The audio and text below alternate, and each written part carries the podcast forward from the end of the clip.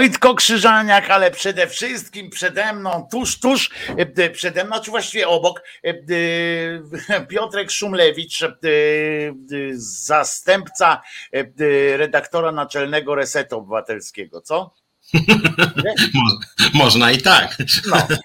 I no, musimy nadać sobie rangę jakiegoś, jakiego, jakąś rangę temu, temu programowi. To może, to może ty będziesz szefem Rady Nadzorczej. Niestety wiem, że to nie przysparza jakiś tutaj.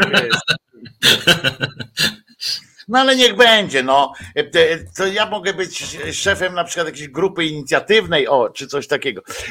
Nie, ale to tak naprawdę to współzałożyciel i, i przewodniczący Związku Zawodowego Związkowa Alternatywa i autor swojego autorskiego projektu medialnego, czyli e, programu Czas na Związki, właśnie w resecie obywatelskim.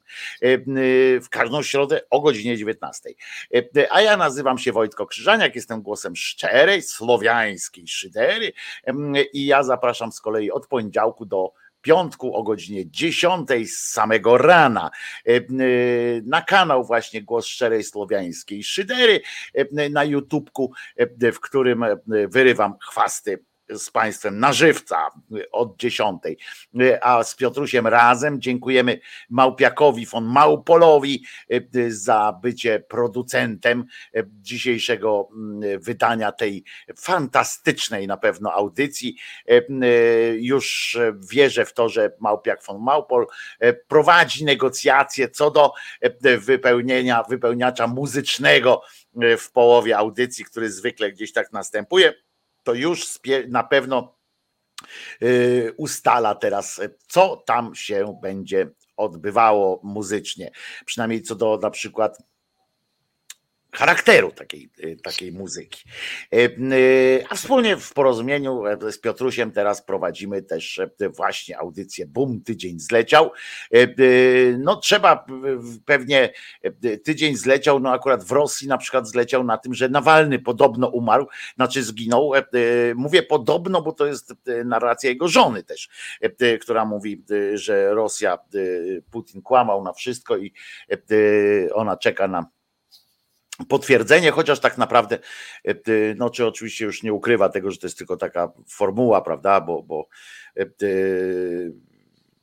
no w każdym razie takie, takie coś doszło. My o tym pewnie nie będziemy dyskutowali za bardzo, e, ponieważ no nie jesteśmy obaj jakimiś tam strategami. Ja ci w swojej audycji powiedziałem, co, co myślę o takim życiu. Jeżeli Piotrek masz, masz ochotę skomentować to wydarzenie, to oczywiście bardzo cię proszę. Znaczy wiesz co, ja w ogóle myślałem, żebyśmy przynajmniej chwilę porozmawiali, bo dawno nie rozmawialiśmy o polityce zagranicznej. E, też nie czujemy się jakimiś wielkimi ekspertami, obydwaj, no niemniej jednak ten kontekst międzynarodowy... Niemniej jesteśmy obywatelami tego kraju i mamy, mamy jak najbardziej prawo. Tak, a poza tym ten kontekst międzynarodowy zawsze był ważny i na kilku co najmniej obszarach jest coraz ważniejszy, tym bardziej, że no jednak jest wojna, jakby nie było cały czas tuż obok nas. I na tak jeszcze ta wojna, zgodnie z tym, co mówiliśmy w zasadzie pół roku temu, no nie idzie w jakimś nadzwyczajnym kierunku. E, I, I, jak chodzi o w ogóle stosunki międzynarodowe, szczególnie takie sytuacje jak właśnie ta napaść Rosji na Ukrainę, e, to generalnie jest tak, że tak człowiek ma no nie wiem, może więcej nawet złudzeń niż w polityce krajowej, że czasem tak sobie myślimy, no ci politycy to może nie wiem, jakoś przyzwoici by byli w jakiejś sytuacji, tam nie wiem, jakieś prowadzili procedury dla, nawet dla siebie troszkę niekorzystne może. I w polityce zagranicznej ten człowiek tak myśli, no dobra, no mordowali się ci ludzie przez te tysiące lat, straszne rzeczy, były różne holokausty, różne mordy, różne okrutne rzeczy, to może jednak coś dobrego się tak stanie i na przykład nie sprawdzą się jakieś takie ponure wizję o tym, na przykład, co mówiliśmy tam, nie wiem, rok temu nawet, że może się niestety tak okazać, że na przykład część świata która jakoś tam tą Ukrainę wspierała mocno, zacznie na przykład mniej wspierać, bo tak przewidywaliśmy, że, ale że może tak nie będzie jednak, bo, bo jednak, no nie, nie, że tak powiem, życzenie Rosji się nie spełni, że, tak, że zacznie się nudzić opinia publiczna i władze poszczególnych krajów Ukrainą. No niestety na czele ze Stanami Zjednoczonymi troszkę się ten konflikt zaczął nudzić, że tak powiem, i również mediom się zaczął nudzić, więc ostatnio... Coraz mocniej trzeba namawiać, tak, coraz mocniej trzeba namawiać żeby te instytucje tamtych państw różnych i Europy i tak dalej. Tak, i to, więc właściwie ja nie mówię, żebyśmy od razu jakoś bardzo du, duży temat z tego robili, natomiast no jest to Piotrze, takie to, to ciebie należy. Powiedz to co, to, co wiesz i zobaczymy. Tak, więc, yy, powiem ci, no, że śmiało. Bo ja też wiem też o doniosłości jakby tego, co się dzieje i, i o wpływie też na nasz kraj tego wszystkiego, to, to, to i na nasze życia, to, to nie ma dwóch zdań. I to jest też tak, że z drugiej strony potwierdzają się wszystkie nie najlepsze e, e, elementy polityki amerykańskiej, która Stany Zjednoczone w Polsce to jest świętość od lat, jeszcze od czasów Solidarności, nikt nie pozwala powiedzieć nic złego o Stanach. I to od SLD po PiS tak naprawdę, tu się jakby jest jedność elit politycznych, jak to się mówi, już rząd eseldowski swego czasu, jak wiemy, różne zbrodnie amerykańskie popierał. Myśmy wybierali e, Boeingi, a nie Airbusy, F-16, a nie Gripeny, więc w ogóle dawaliśmy sztyczka w noc Unii Europejskiej e, i, i trochę to tak zostało i teraz nawet jak ten Trump tak sobie palnął, no jak słyszeliście sami, że tam w sumie to na to, jak tam Putin kogoś tam podbije, nic się nie stanie. E, tudzież jak Amerykanie zablokowali potężny pakiet pomocy dla Ukrainy, no to, to przynajmniej PiS cały kręci, że to, że tak naprawdę to nie dobrze dobrze robią. Tak? No, no, jakby nie było dobrze. Gdyby Niemcy coś takiego zrobili, czy tam Francja, no to by byłoby, że zdrajcy, w ogóle świnie totalne.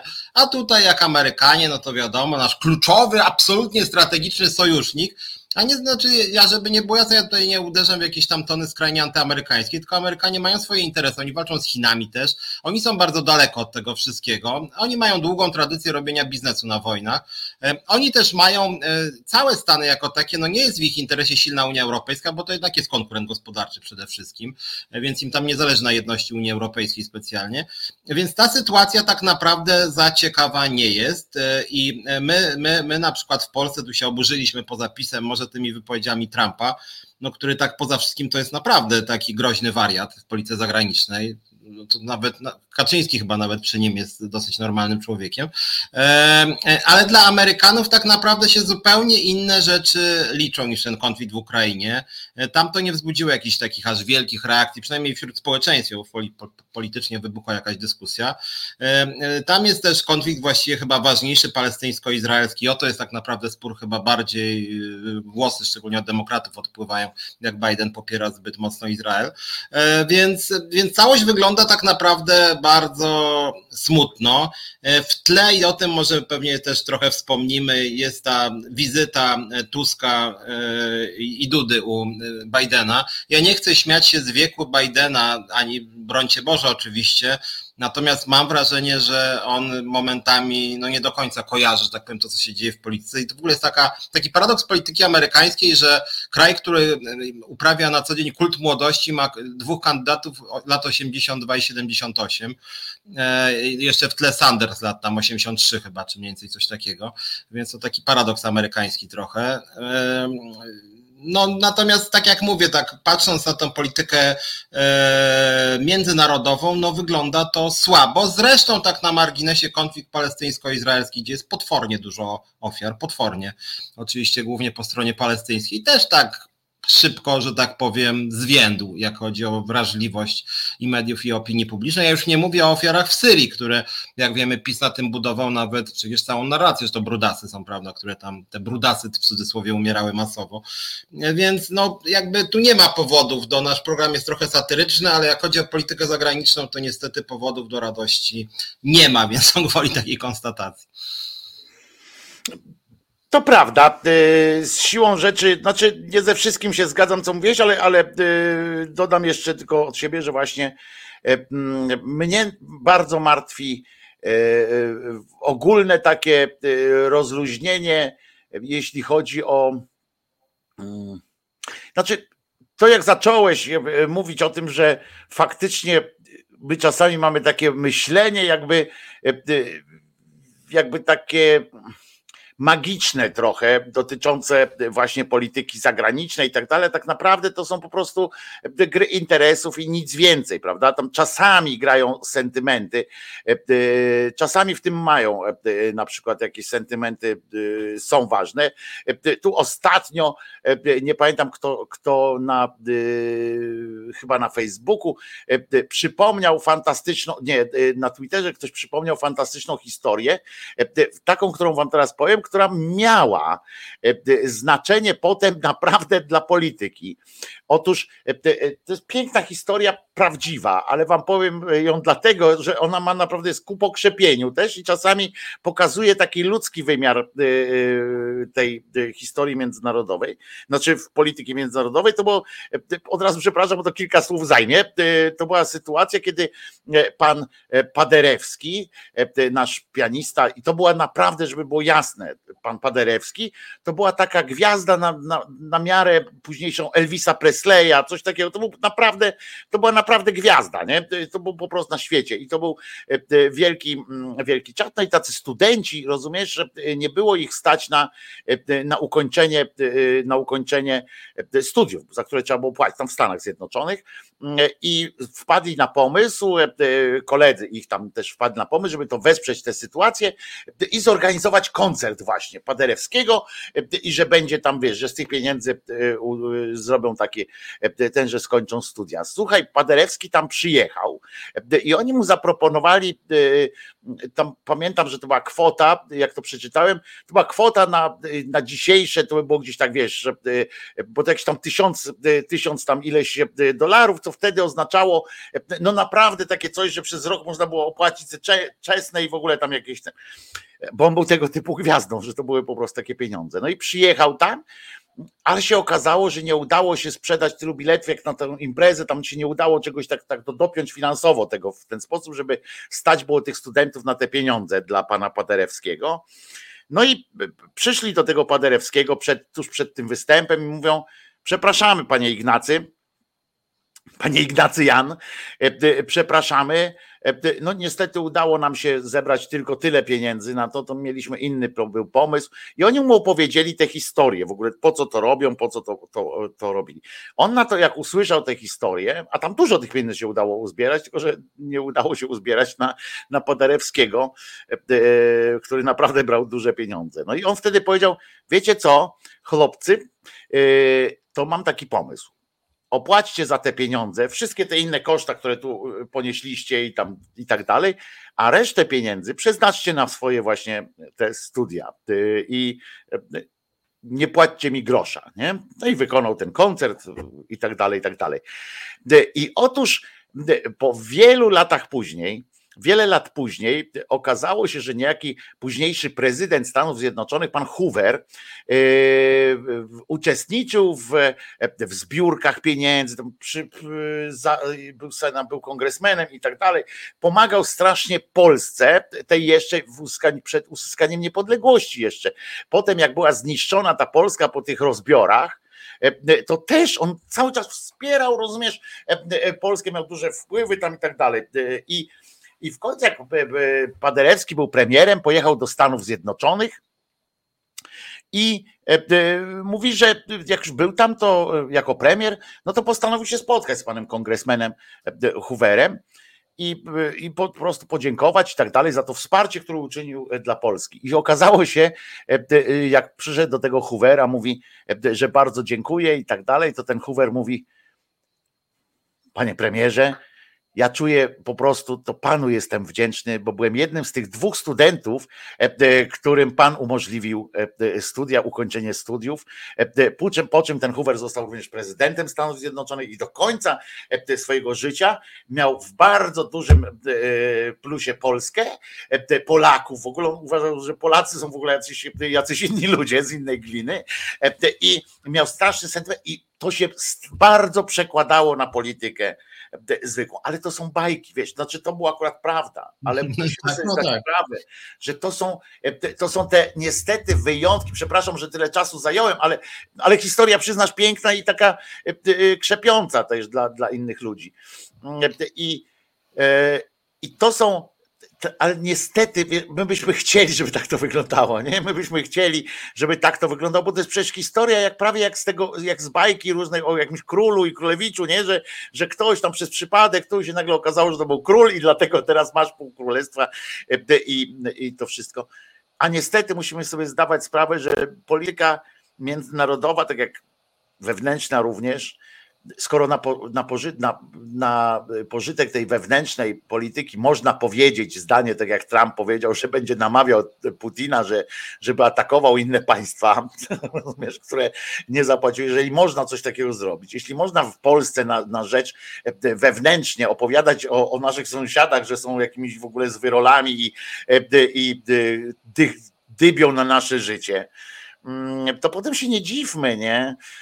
że ludzkość ma tak no, trochę wywalonej na to i, i być może to jest dobre, te, ta śmierć Nawalnego, być może w tym wszystkim może mieć tyle dobrego, że ktoś znowu zwróci uwagę na mm, bestialstwo, na jakby takie Putina jako takiego, tak, że ta Ukraina to też jest taki Nawalny, tak, w sensie, wiesz, mówię to tak trochę iluzorycznie, ale nie, nie, nie, nie ma co tutaj niestety no tu się z tobą zgadzam, że to są kurcze generalnie tylko gra interesów, prawda?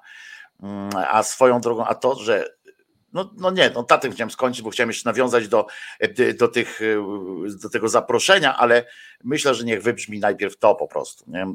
Że, że polityka zagraniczna jest jaka jest. Ciekawe, co się stanie w tym, no my nie jesteśmy teraz w stanie powiedzieć, co się stanie po tej śmierci Nawalnego. Ja się obawiam, że nic.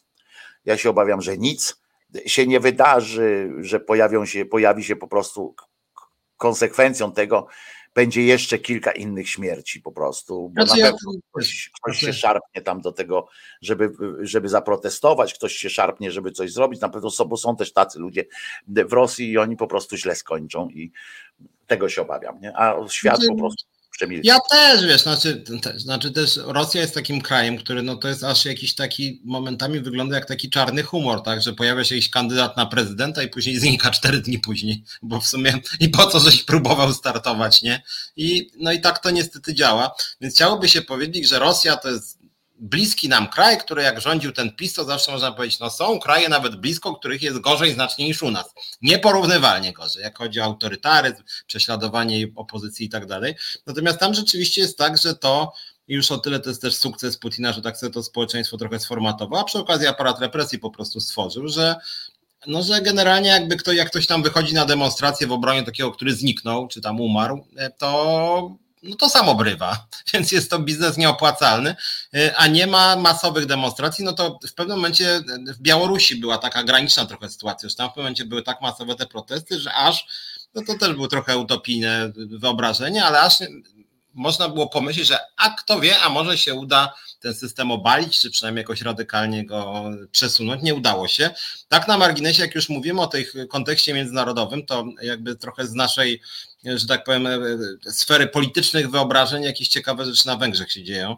E, dlatego że tam rzeczywiście doszło do, do, do, do, sytuacji, że tam prezydent z ramienia e, Orbana e, ułaskawiła jakiegoś tam, mm, to no właśnie nie pedofila chyba, tylko jakiegoś tam człowieka, który... To był, to był wicedyrektor placówki dla dzieci i on był, on ukrywał pedofilię, ale czyny swojego kolegi, swojego kolegi szefa tej instytucji, ale to, żeby też było jasne, nie ukrywał na takiej zasadzie, że wyłącznie po prostu odwracał oczy, przemilczał i tak dalej, tylko uczestniczył w procederze ukrywania tego. Na przykład e, e, namawiał, on, on namawiał e, te, te dzieciaki, młodych chłopców do podpisywania, zrzeczenia się z winy i tak dalej, znaczy w sensie tam, że nic się nie stało i tak dalej. I to w obecności tego, tego dyrektora, tak? Dyrektor siedział, a ten mhm. jego zastępca po prostu kazał tym chłopakom podpisywać takie, y, takie deklaracje i tak dalej. No, także no, no, no postać, żeby powiedzieć, no sam, sam fujarą nie machał, tak, ale, ale no, no, no tak jakby był sutenerem po prostu, no tak jakby był, wiesz, no, no człowiekiem, który... No właśnie, ale to jest ciekawe, że po, ponoć, ponoć z tego, co dzisiaj nawet czytałem, jest jakaś wściekłość na Węgrzech, że największy kryzys władzy, odkąd Orban tą władzę przejął. I to jest ciekawe, że są takie ja nie wiem, czy to będzie akurat ten, wątpię szczerze powiedziawszy, ale kto wie, że są takie węzłowe punkty historii, że czasem jest tak, że jakaś władza się sypie z powodu incydentu który właściwie na tle innych podłości nie wydaje się jakiś nadzwyczaj podły. No jest podły, ale nie nadzwyczaj, no bo Orban różne wstrętne rzeczy robił. E, przypuszczam, że ludzie przez niego samobójstwa popełniali. No to, to taki właściwie zwielokrotniony PiS, bo on jakby znacznie bardziej... Nie nosi, nie nosi znamion game changera taki, tak. taka sytuacja. Tak, tak, ale czasem jest tak, że coś tak wkurzy, jakieś domino się, że tak powiem, tam uruchomi reakcja i nagle wyjdzie na ulicę, nie wiem, dwa miliony ludzi, na przykład na Węgrzech to byłoby strasznie dużo, tak, bo ich jest dużo mniej niż Polaków. Więc, więc, więc czasem to też jest taka, taka trochę ciekawostka, że ponoć się to wszystko, e, ponoć się to jakoś tam rozlało, jest wściekłość, no tym Jak bardziej, w spektaklu że... Kolenda Nocka śpiewała pani Krystyna e, Prońko, bądź jak kamień, stój, wytrzymaj, Kiedyś te kamienie drgną i polecą jak lawina przez noc. Bo taka jest prawda. Ty masz rację, że w, e, e, i e, nawet rewolucja bolszewicka powstała tak naprawdę mit o, o tej aurorze i o robakach w jedzeniu, to sobie tam darujmy, ale naprawdę ona przepełniła jakby ten, tam doszło do pewnych ruchów takich, które zapoczątkowały już sam ten szturm na pałac i tak dalej. To były właśnie małe różne rzeczy, które wobec, wobec wcześniejszych akcji, wtedy już nie było cara, przecież wtedy, wtedy już był rząd, była już niemal demokracja w Rosji, niemal oczywiście na skalę tamtejszą, a jednak, jednak dopiero wtedy powstała ta, ta rewolucja. I tak samo w wielu miejscach świata, zresztą możemy też mówić o Indiach, gdzie, gdzie pan Gandhi, prawda? Też tam, tam są różne rzeczy. Nagle ktoś, coś się po prostu wydarzało, co urastało do takiej rangi game changera znikąd niby, nie? To są tak jak te, ta, to łopotnięcie skrzydłami motyla, prawda? Coś takiego się dzieje. Ja wątpię, żeby to było teraz, ten przypadek, Piotrze, dlatego, że akurat o Węgrzech też trosze, troszeczkę e, wiem i e, ten, to przypadek chyba to nie to będzie, ponieważ po pierwsze pani tam od dawna już, od kilku prezydentów, E, e, dość mało szczęśliwie, bo to często tam wymieniają tego prezydenta, e, to po prostu ten tamtejszy Wataszka wybiera tych prezydentów. To są po prostu funkcjonariusze jego partii Fideszu i, i tam prezydenta wybiera się przez parlament. Tam parlament wybiera mhm, prezydenta. Mhm. I, a większość, którą ma Fidesz, po prostu pozwala na to, że oni po prostu wybierają prezydenta, krótko mówiąc, sobie. I jest taka koncepcja, i to miał być ten, ta, ta zmiana, to miało być to, że pierwszy raz mogło dojść, akurat teraz, bo było takie wkurzenie było wśród ludzi, że, że ona u, uwolniła tego pojeba, e, to e, ludzie byli gotowi zagłosować, w ogóle wspierać tą ideę, do której opozycja bardzo zmierza, żeby prezydenta wybierano w wyborach powszechnych. I, i to mógłby być game changer. E, tyle, że tyle, że do tego nie doszło, bo to można było szybko załatwić, nie? procedurę tego, a tak to teraz ma trzy miesiące jest na wybranie nowego prezydenta, a szef pełniący teraz jakoś obowiązki prezydenta, szef parlamentu węgierskiego jest po pierwsze przeciwnikiem. I tu ci tak nawet tam w, w, w, na Węgrzech mówi się o tym, że to zdymisjonowanie, bo to właściwie jemu, jej kazali e, się podać do dymisji, e, to być może jest, ma to związek bardziej z, e, ze Szwecją w NATO, niż z jakimkolwiek wewnętrznym tam przetasowaniem, bo mieli ratyfikować te Szwecję w NATO, e, tyle, że ci mają jakieś ambicjonalne e, sytuacje do Szwedów, że Szwedzi ich olewają. Oni mają cały czas takie, e, ten, bo ten, jak on się tam nazywa, ten premier, mówił, żeby, że Szwed powinien przyjechać do nich, nie? I poprosić ich o coś. On powiedział, że nie, nie czuje, kurwa, w ogóle nie czuje powodu, nie? Żeby jeździć na Węgry, bo po pierwsze to daleko, po drugie jakiś peryferia tej Unii Europejskiej. Po, po, po, trzecie, wiesz, żadna to siła e, naprawdę NATO sobie poradzi bardziej e, bez Węgier niż z Węgrami e, i, i tak dalej, że w ogóle on jakby nie, nie czuje potrzeby tam mówić. A ci, że wiesz, bo ten Orban jest tak jak trochę Kaczyński, hmm. trochę i ten Fidesz w ogóle, ten przewodniczący, ten szef, ten Fidesz, ten właśnie szef parlamentu węgierskiego jest, jest absolutnie jest takim zjebem trochę, nie? Właśnie takim w stylu pisowskim, że on takie ambicjonalne sytuacje ma, nie? I on się strasznie obraził na Szwedów, że Szwedzi są protekcjonalni wobec Węgier i dlatego, a ta ratyfikacja tego wszystkiego, że oni się zgodzili, tam co prawda nie przyszli, nie głosowali, więc opozycja tam przegłosowała ten, tę ratyfikację Szwedów w NATO, ale teraz musi podpisać to, jeszcze teraz ten cymba, a ten cymba mówi, że pierniczy nie będzie nic podpisywał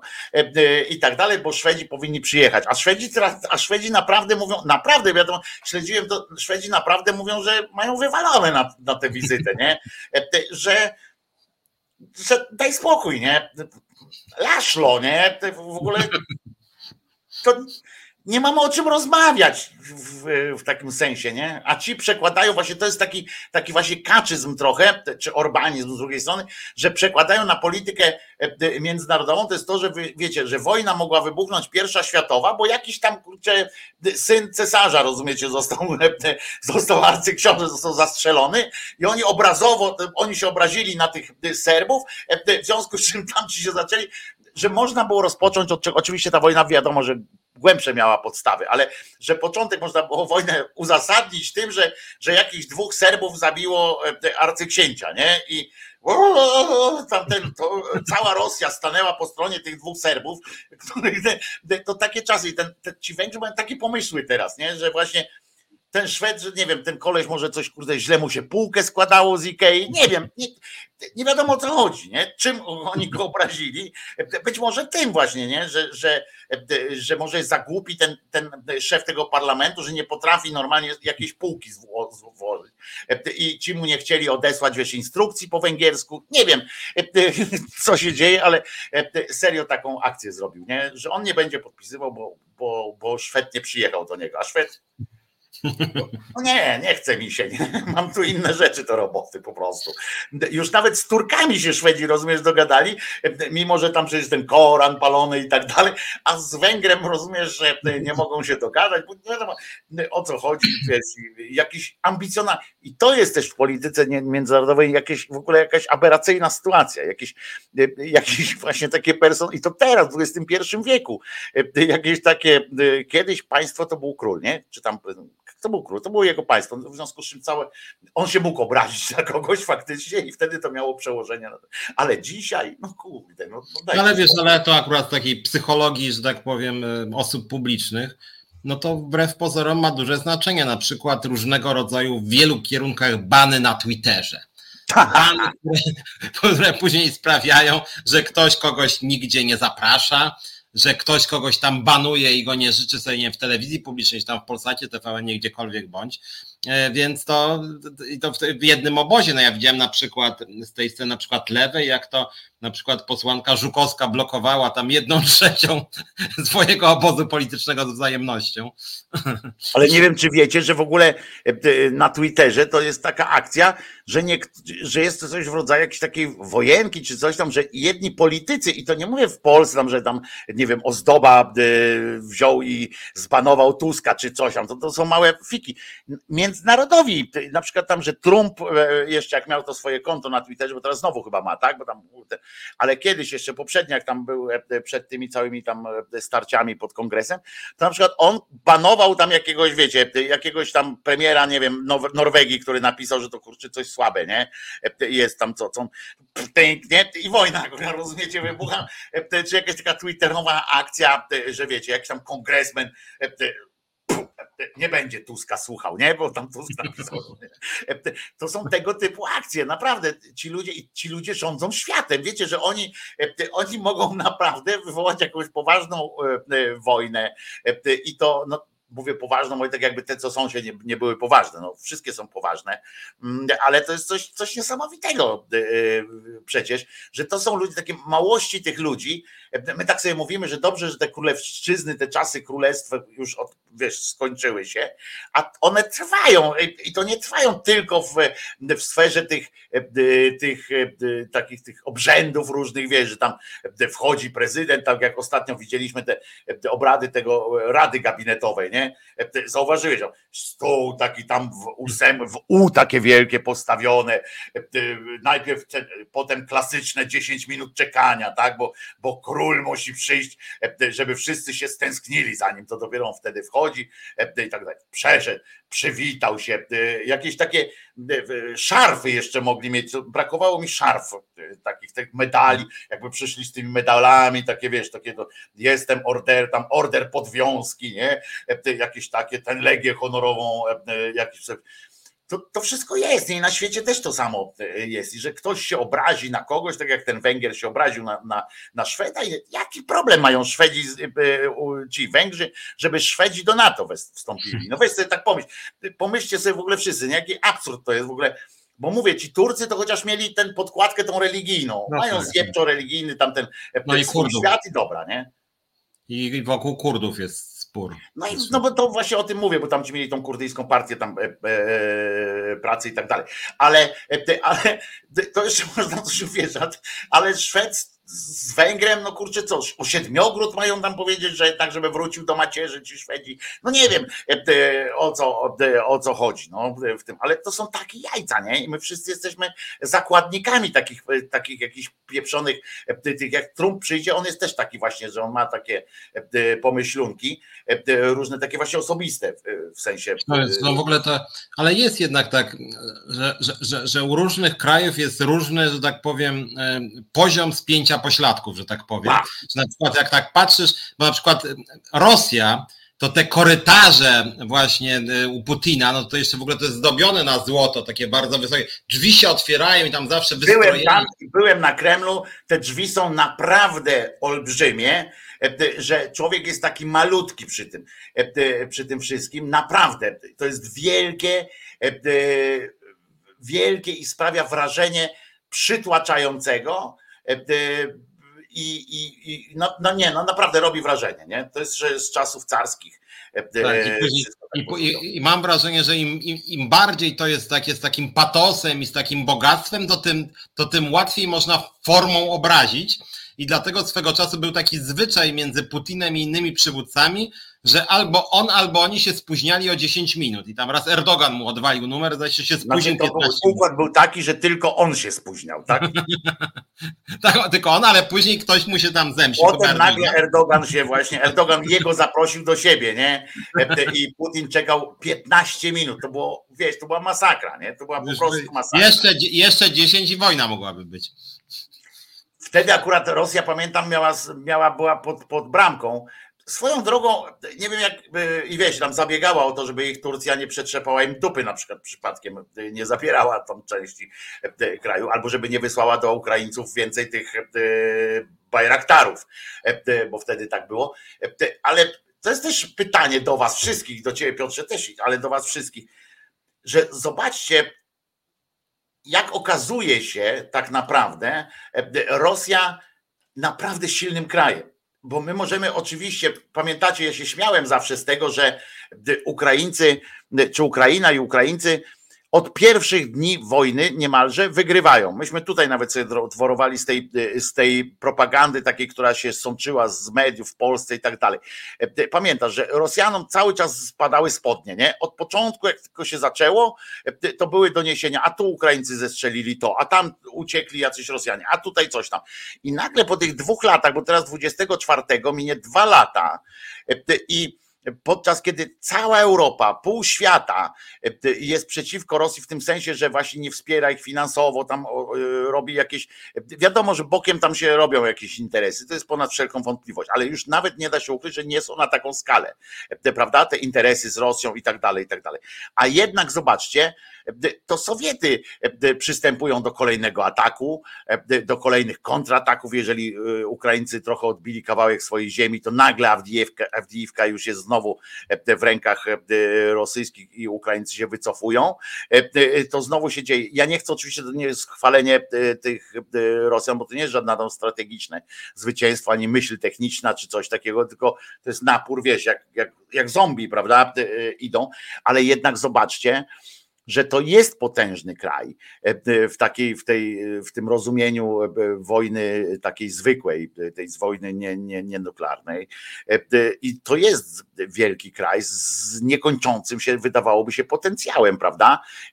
Który, który trwa tam, zginęło przecież nieporównanie więcej tych Rosjan, znaczy Rosjan, to nie Rosjan, tylko żołnierzy na ich, na ich żołdzie bo tam jak się dowiadujemy, tak, Nepal, e, oni ściągają tych żołnierzy zaciężnych z tych najbiedniejszych krajów świata e, i wysyłają ich po prostu na pierwszy ogień, bez przeszkolenia, czy tam po tygodniowym e, szkoleniu, ale jednak to wszystko trwa. I teraz sobie w tym kontekście pomyśleć, mm, o tych ludziach, którzy, którzy naprawdę, myśmy myśleli, że to jakoś tam potrwa trochę czasu, ale że to będzie jakiś tak że to będzie jakiś, coś się będzie działo, tak? A tutaj jest powtórzenie z pierwszej wojny światowej tak naprawdę. Okopali się po tych tych i strzelają do siebie z tych, z tych dział, giną ludzie e, e, cały czas i Europa i świat ma coraz bardziej wywalone na to, tak jak powiedziałeś, coraz bardziej ma na to wywalone i mało tego, ja, ja powiem coś nie, niepopularnego, znaczy w sensie coś, co jest straszne, ale ja się na przykład Amerykanom coraz mniej dziwię, tak? Amerykanom się nie dziwię. Oni się dowiadują tylko ciągle o tym, ile to jest pieniędzy. To są miliardy, e, e, miliardy pieniędzy e, tygodniowo tam przepalane są. To są jakieś straszne pieniądze. Oni się o tym dowiadują, tak? A sami przecież żyją na, tak naprawdę na, na kontynencie, na własnym kontynencie. Są w miarę bezpieczni, mogliby się skupić na nawet dogadaniu się z Sowietami i tak dalej. I, i całe szczęście gdzieś tam w Stanach jest ta ich duma taka, że są tymi policjantami Europy y, i oni są z tego dumni. Bardziej niż ze swojego dobrobytu, tak naprawdę. I y, y, że można, bo Amerykanie są tacy Polacy trochę też, że można im powiedzieć, wiesz, tak jak tą flagą pomachają, nie? I tak dalej, i tam Amerykanie to łykają to wszystko. I to tak samo chyba tylko dzięki temu, że oni są tacy, tylko dzięki temu udaje się to utrzymać, że, Gdyby nie wy, to by, drodzy Amerykanie, to by ten świat się zawalił i tak dalej. On, o, tutaj dopierdzielamy, e, dopierdzielimy temu Putina, bo tak to by kurczę już dawno to te wszystko znaczy, Bo ja to kiedyś śledziłem skalę pomocy międzynarodowej w ramach ONZ-u z poszczególnych krajów.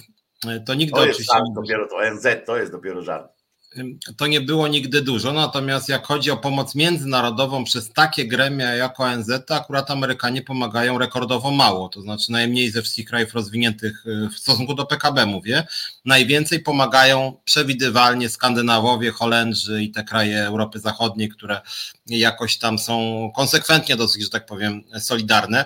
E, I jedna rzecz, o której no też wspomnieliśmy e, nawet w zeszłym tygodniu, no tu się trochę różnimy z tym podejściem tych protestów rolniczych, e, ale mam wrażenie, że no co tu dużo mówić, szczytne ideały są szczytne, dopóki się nie zderzą z rzeczywistością.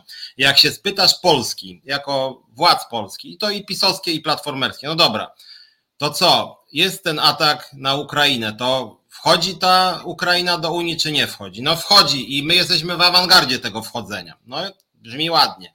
No i później się okazuje, że częścią wchodzenia do Unii Europejskiej jest na przykład, no to właściwie jest punkt pierwszy wchodzenia do Unii Europejskiej, otwieranie rynków oczywiście na rynki unijne, e, a wsparcie to jest oczywiście otwarcie granic.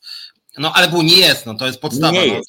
No, no, na WOSie się dzieci uczą w pierwszej klasie liceum, że jest. No jest. To no. zaraz wytłumaczę. No jest. No i generalnie rzecz biorąc, jak chodzi na teraz o, polega. jak chodzi o praktyczną pomoc Ukrainie, no to ja tutaj widzę, że to się rozkręca że obecnie, jak ja dzisiaj słucham rolników, to już jest naprawdę konfederacja. To znaczy zero pomocy dla Ukrainy, wprowadzamy totalne embargo, zamykamy granice. A to to już jest masakra Ukrainy. E, zresztą masakra też Polski, dlatego że my mamy chyba nawet do niedawna przynajmniej mieliśmy przewagę w bilansie handlowym z Ukrainą, więc sami siebie byśmy zmiażdżyli. E, tylko, że nie akurat Ukrainie, nie akurat rolników, tylko inne grupy, które na Ukrainę eksportują swoje towary. Natomiast ja tylko teraz jakby nie chcę tutaj jakoś za ostro też spierać się o tych rolników, tylko chodzi mi o to, że piękne ideały, a wprowadzenie szybkie Ukrainy w sytuacji konfliktu do Unii Europejskiej no jest bardzo odważnym ruchem, zresztą Ukraina na, wielu obszarach nie spełnia kryteriów Unii Europejskiej akurat, również częściowo rolnictwa. E, no i się okazuje, że najpierw Polska w awangardzie, my chcemy jako pierwsi wprowadzać e, Ukrainę do Unii Europejskiej, a jak chodzi o praktykę, to nagle jesteśmy już zdecydowanie na ostatnim miejscu i chcemy nawet wbrew Unii Europejskiej wprowadzać embargo dla Ukrainy, czyli ją de facto ekonomicznie niszczyć. No to ja ci powiem najpierw o, tych, o tym otwarciu rynku. To nie jest tak, że kraj wchodzący do Unii Europejskiej ma otwarte rynki i w, w drugą stronę również. Nie. Najpierw jest okres przygotowawczy i musi być, ponieważ, ponieważ na tym polega otwartość rynków wewnętrznych, że one są produkowane, na przykład towary są na podobnych zasadach i tak dalej. W związku z czym dopóki Ukraina nie spełnia na przykład warunków technicznych to zboże, w sensie tam no badawczych i tak dalej, nie mogłoby być otwarte. Niechby, nie wiem, nawet niechby byli stolicą Unii Europejskiej, jak będą mieli prezydencję swoją, to jak to zboże czy jaki inny produkt nie będzie spełniał E, e, handlowych zasad Unii Europejskiej nie może być na jej terytorium dystrybuowany. Mało tego, e, wtedy akurat byłoby o tyle gorzej, jakby dzisiaj Unia Europejska weszła do Ukrainy, w sensie jakby została Ukraina dzisiaj częścią Unii Europejskiej, to muszę cię i Ukraińców musielibyśmy zasmucić tym, że dzisiaj musieliby spalić całe swoje zboże. Całe swoje zboże, które jest wyprodukowane bez atestów Unii Europejskiej i na innych standardach, na przykład. I oni by nie mogli z tym nic zrobić jako członek Unii Europejskiej, ewentualnie wydać to jako gdzieś tam za granicę i tak dalej, ale nie na, na Unię Europejską. Jakby byli już w środku. To samo dotyczy innych, innych rzeczy. Po drugie, jeśli chodzi o to nie jest kwestia do rolników, to nie jest pretensja do rolników, że tak oni to pojmują, ponieważ to politycy i dziennikarze tak przedstawiają tę sytuację, że to Ukraina zalewa nas tym zbożem przez Unię Europejską i tak dalej, i tak dalej. Podczas kiedy to, to problem nie jest taki, że właśnie wprowadzić trzeba, jakby Ukraina była w Unii Europejskiej, to by nasze zboże było, to by nas zalali i tak dalej. To, to po pierwsze. Po drugie, że właśnie dochodzą takiego czegoś, że zamknąć w ogóle granice czy coś takiego. Jeszcze raz powtórzę, nie ma czegoś takiego jak rolnictwo ukraińskie. Nie ma czegoś takiego. To całe zboże, które do nas dociera, jest produkcją zboża niemal, to jest, to jest po prostu, są wielkie latyfundia. W, zeszłym tygodniu powiedziałem, to jest kilkaset, kilkuset hektarowe mm, te pola areały, a to są tak naprawdę kilku tysięcy, kilka tysięcy, kilkanaście tysięcy hektarów stanowią takie rzeczy, które należą do tamtejszych oligarchów albo do e, holenderskich, niemieckich zwykle e, spółek i tak dalej. To nie ma nic wspólnego z ratowaniem budżetu e, i tak dalej Ukrainy. A a my o to nie dbamy. Nie? My, my mówimy cały czas, niestety, politycy i, i dziennikarze często w Polsce używają tego argumentu, że to jest Ukraina, Ukraina. Nie, to, są, to jest biznes, to jest świat biznesu, to są koncerny, to jest takie rzeczy. I, i dlatego ci, nie, a ci, ci rolnicy nie mają obowiązku wnikać, bo ich nie obchodzi, kto im zasrywa, rozumiesz, stodoły, czy kto im sra do butów. Jeżeli prosty komunikat jest, zboże przy, przypływa, do, przy, przyjeżdża do nas z Ukrainy, no to jest ukraińskie i nie ma co tutaj wnikać i, i robimy. Polski rząd sobie z tym nie potrafi poradzić i to jest jego, jego wina i wina oczywiście Unii Europejskiej, która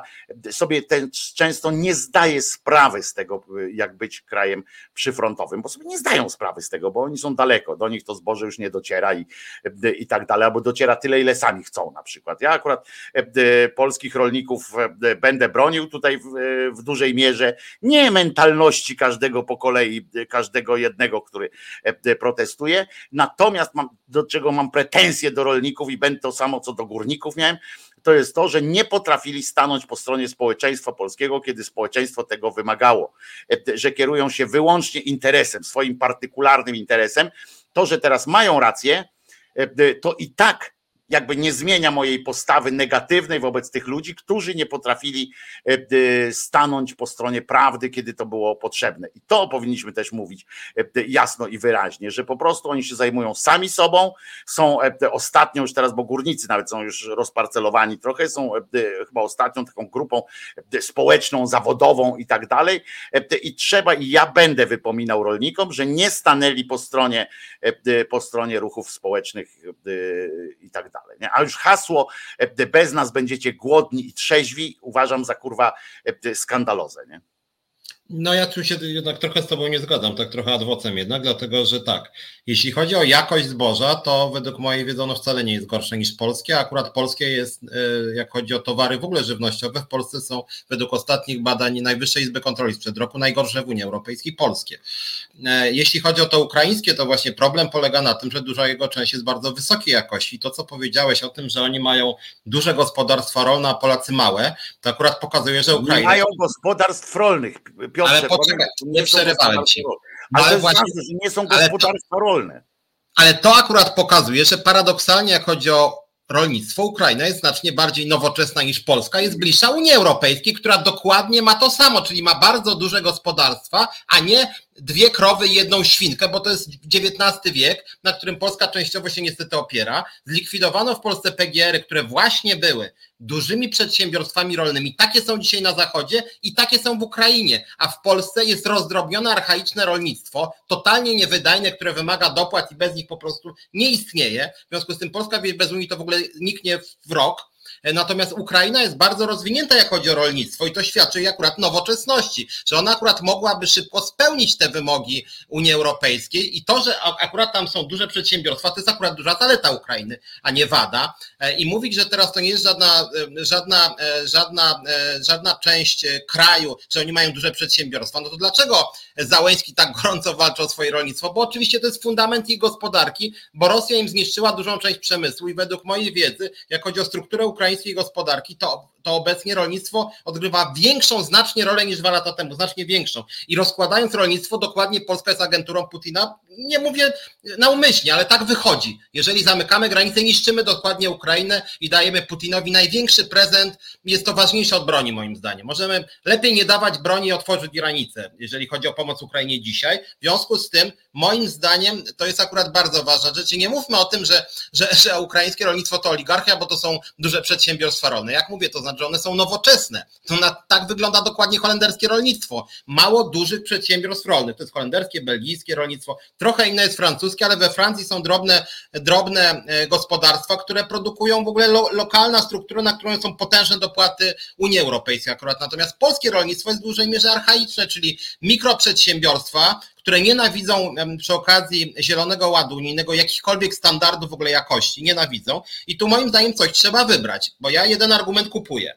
Kupuję argument, że że, że, że, że część ukraiństwa, e, ukraińskiego rolnictwa nie spełnia standardów unijnych, kupuje. To ok, to jest argument, jest, jest brak uczciwej konkurencji, tak jak Francuzi Mercosur krytykują, czyli napływ z Ameryki Łacińskiej towarów i to ok, równe powinny być standardy. Ale polscy rolnicy robią rzecz skrajnie nieuczciwie. Oni mianowicie mówią, nie zgadzamy się, bo Ukraina ma niższą jakość towarów, a my musimy mieć wyższą, a z drugiej strony mówią, odrzucamy wysoką jakość, e, którą nam Unia Europejska nakazuje. No to sorry, koledzy rolnicy. To jeżeli odrzucacie rolnictwo ukraińskie, zgoda, nieuczciwa konkurencja, ale spełniajcie wszystkie kryteria e, Zielonego Ładu które są wdrażane w Unii Europejskiej, bo jeżeli wy nie chcecie spełniać kryteriów ekologicznych, nie chcecie produktów ukraińskich, a chcecie kasę od Unii, no to sorry, to, to, to, to, to, to tak to nie będzie, to jest nieuczciwe po prostu. E, więc, więc uważam, że to jest nieuczciwa gra, jak oni bo oni jednak jednym zdaniem mówią, precz z Ukrainą, precz z Unią Europejską. No to jeżeli precz z Ukrainą, bo Ukraina ma niższe standardy żywności, no to rozumiem, że oni jednak będą przestrzegać tych standardów unijnych. A jak oni nie chcą ani jednego, ani drugiego, chcą po prostu miliardów od Unii, no to, to sorry, to jest nieuczciwe. No, jak ja na przykład mam związek, mi, mi, państwo nie dołożyło do związku zawodowego nic, pani z mojego sklepu obok, który zbankrutował, państwo nie dołożyło nic, jak Biedronka obok powstała. Rolnikom do, do, dopłaca się wszędzie na wszystko. Unia dopłaca miliardy od lat i teraz są od polskiego rządu i dostaną. I okej, okay, mogą dostać, nie mam nic przeciwko, chociaż to jest pewien element socjalizmu. Natomiast większość społeczeństwa nie dostaje pieniędzy, a to są pieniądze budżetowe. Rolnicy dostaną teraz prawdopodobnie w setkach milionów od polskiego państwa pieniądze. Mogę się na to zgodzić, ale pamiętajmy o tym, że my wszyscy za to płacimy. Więc jeżeli my płacimy, a my jesteśmy częścią Unii Europejskiej, to ja oczekuję od rolników, żeby przynajmniej surowo przestrzegali standardów unijnych, bo ja na przykład chcę żyć w zdrowym kraju. Ja nie chcę, żeby ludzie umierali masowo e, z powodu niezdrowego środowiska. Jak powiedziałem, są badania Najwyższej Izby Kontroli, że polskie rolnictwo do ekologii ma najdalej z Unii Europejskiej, więc no, trzeba być konsekwentnym, a nie szanujemy rolników, no że jest, nie, że jest antyukraiński i wszystko jest w porządku. Dobra, to pierwsze to cię poproszę, żebyś mi tutaj messengerem czy coś podesłał te, te badania, które wskazują, że polska żywność, polskie produkty rolno-spożywcze są na najgorszym w Europie poziomie, bo bo tu się trochę, bo, bo byłoby to dla mnie zdziwienie. Natomiast, i to bardzo chętnie poznam po prostu te, te wyniki. Natomiast po drugie, no nie zgadzam się z tobą i to jakoś tak, nie wiem, gruntownie nawet, no, w tym sensie, że jeżeli ty mówisz, że rolnicy mówią teraz jednocześnie precz z Ukrainą i precz z Unią Europejską, nie wiem, gdzie ty tych rolników słuchasz, bo na pewno są tacy, takie głosy, pojawiają się, pojawiają się takie głosy ludzi, którzy tak mówią w uproszczeniu wielkim, ale z tego co ja słyszę, to wiesz, to, to właśnie te protesty, protesty akurat w tym, e, e, w tym roku, które są w całej Unii Europejskiej, to są właśnie przeciwko Zielonemu Ładowi. U nas są nawet mniej przeciwko Zielonemu Ładowi, jak przeciw Ukraińcom. U nas są mniej przeciwko Zielonemu Ładowi, bo u nas jest bliżej tej, tej ekologii i tak dalej. Natomiast wszyscy, wszyscy rolnicy o tym samym mówią, że po prostu nie chodzi o brak, brak E, o, właśnie zaraz to przeczytam. Dziękuję. Nie chodzi tu o brak tych, jak to się mówi, e, o brak ekologicznych tam różnych sytuacji, tylko o to, że z roku na rok są zacieśniane jakbyś może przeczytał teraz to, co ten Zielony Ład w tym roku chciał zaproponować, e, co było narzucaniem, e, łamaniem różnych, e, różnych zasad również ekologicznych niestety. Ale ja nie jestem fachowcem od siania i orania, więc nie będę wchodził w to, ale wiesz, utrzymywanie, próba przekonania mnie, że rolnictwo jest powodem do zapaści ekologicznej w świecie, w którym do wyprodukowania jednej koszulki potrzebne jest 100 litrów wody, a koszulek kurwa, w sklepach jest miliony, mówienie, że to rolnik jest największym problemem ekologicznym tego świata w Europie, jest co najmniej kuriozalne, rozumiesz, w, w, w, momencie, kiedy na przykład na Morzu e, Północnym rozpindala się platforma e, wydobywcza ropy i zalewa całą, całe Morze e, Północne. I dalej utrzymywanie, że to jednak rolnicy niszczą ziemię, bo nie tak, a rolnicy mają na przykład, wiesz, jeżeli się zakłada coś, jeżeli nakładasz na kogoś obowiązek, używania takiego albo innego pestycydu, że nie możesz innego, a potem doprowadzasz, że ten pestycyd y, y, kosztuje na przykład masę pieniędzy, na przykład tylko on rośnie jego cena, bo ktoś tam nie dopilnował jakiegoś prawa, y, wiesz, nie, nie dopilnował antymonopolowych jakichś tam warunków i tak dalej, no to to jest, wiesz, to to jest zupełnie inna rzecz. A co do tej, co do ukraińskiego zboża, to no niestety jest tak, że to nie jest poważna część, e, aż taka poważna, e, czy nie jest analogicznie poważna e, strona budżetu rosyjskiego, ukraińskiego to zboże. Te pieniądze i zresztą nie zgodzę się z tobą i to tak chyba, chyba nawet mocno się nie zgodzę z tobą, zaraz sprawdzę, jak będzie piosenka to sprawdzę, ale akurat holenderskie, holenderskie rolnictwo nie polega na E, na wielko forma, e, wielkich e, przedsiębiorstwach. Belgijskie też nie, z tego co wiem, a już na pewno muszę ci powiedzieć, że jak mówimy o wielkoformatowych w kontekście Holandii czy, czy Belgii, no to oni są mniejszym krajem niż, niż mają niektóre, podejrzewam, te związki i że to jest jakiś wyższy poziom tego zboża. No nie, bo to jest w Ukrainie niestety są te wielkie, wielkopowierzchniowe przedsiębiorstwa rolne, ale one bazują na technologii, na sile człowieka i osła. Rozumiesz, to nie są wielkie w stylu amerykańskim rancha, E, i, i tak dalej. No one są, e, to są często po prostu e, technologicznie dużo słabsze organizmy, a już na pewno w wykorzystaniu tych różnych tam pestycydów i takich innych rzeczy. Ja sobie przeczytam ten tekst, który mi przysłałeś, Piotruś. Mam nadzieję, że jak chcesz, to jeszcze coś powiedz o tej międzynarodowej, bo byśmy, byśmy chyba przeszli do krajowej polityki. Nie, ja tylko, ja tylko jedną uwagę już bardziej odnośnie niż rolników, nawet odnośnie tych standardów ekologicznych i, i CO2. To znaczy, jest, jest taka narracja u różnych krytyków e, wdrażania ekologicznych rozwiązań, szeroko teraz mówię, mianowicie e, kiedy na przykład w ogóle prawica europejska mówi, że przecież cała Europa to w ogóle tam jest e, ułamek za CO2 odpowiada, tam 7% chyba światowy.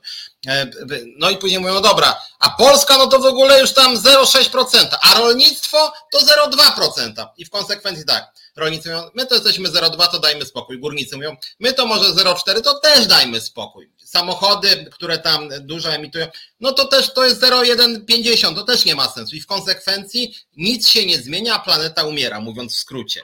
No ale ja tego nie neguję, Piotrze, że wszyscy powinniśmy się jakoś przyłączyć, ale w momencie, kiedy promuje się wielki biznes, e, przemysł i tak dalej, utrzymywanie, że największym problemem, bo teraz tak się utrzymuje tam, że jednym z największych problemów trucicieli e, środowiska to jest e, rolnictwo. Ja wiem, że na przykład wielkopowierzchniowe rolnictwo jest większym trucicielem niż, niż te małe organizmy rolnicze i to tam nawet wajrak. Ja wiem, tylko zawsze, ja tylko też przypomnę, że te rzeczy, które dzisiaj się nazywają Zielonym Ładem, zresztą bardzo trudno w sieci znaleźć Zielony Ład, ponieważ to są, tak w ogóle ktoś tu tych rolników wpuszcza w jakiś kanał. No dlatego właśnie o tym mówię, o tym mówię, tak. No wiem, ale tym kimś jest Konfederacja moim zdaniem i dlatego mówię, że oni niestety ten język chwytają, bo Zielony Ład, jakbyście sobie w Google nawet wpisali, to to jest zbiór bardzo luźnych na razie rekomendacji, które stopniowo znaczy, zaczynają... Nie, no tam są już prawa, które nie, miały mówię, wejść teraz. Stopniowo teraz zaczynają... weszły, a to uzupełnijmy, teraz nie weszły, tylko dlatego, tak. że właśnie te protesty je zablokowały, bo część z nich miały wejść. Ale ja mówię, że one dopiero stopniowo nabierają kształtu, natomiast mówi się o tym od lat.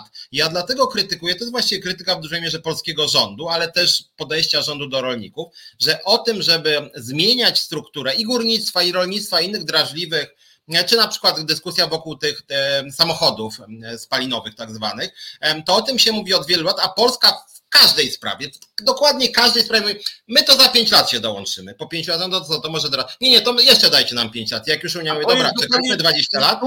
I tu byśmy się zgodzili w pełnym, że tylko, że ja właśnie nie zgadzam na to, żeby teraz na rolników zrzucać, bo oni mają prawo się wkurzyć, jak im się e, te, takie rzeczy robi. To od, właśnie po to jest państwo, żeby na przykład przestrzegać coś tak, czegoś takiego, że z dnia na dzień nie może ktoś być zaskoczony, wiesz, ktoś... No ale kiedyś to trzeba zacząć, a my zawsze mówimy, że jest zły czas. No tak, ale to nie rolnicy sami z siebie, no wiesz, to tak jakbyś miał pretensje do tych, że tam wiesz, do tych producentów samochodów i tak dalej, że sami z siebie na przykład nie produkują tańszego czegoś tam zdrowego. Ale, ale, ale, Oni robią to, to co, co, co, co mają, nie, do czego mają prawo i tak dalej. No. Jakiś krok nie gada, widzisz, nawet zrobić. Przepraszam Piotruś, nawet to, że, że ty teraz mówisz, że nie można nigdzie znaleźć tych prawd i tak dalej, to nawet to świadczy o tym, że nikt ich nie traktował poważnie. Rozumiesz, nie, bo nikt nie rozmawiał z nimi, nie, nie, przygotowywał ich na to, e, bo tak można było te pięć lat przygotować, nie, wiesz, te pięć lat poprzednie, no, można było przygotować na tym, żeby powoli tych rolników mówić, słuchajcie, a to tak będzie,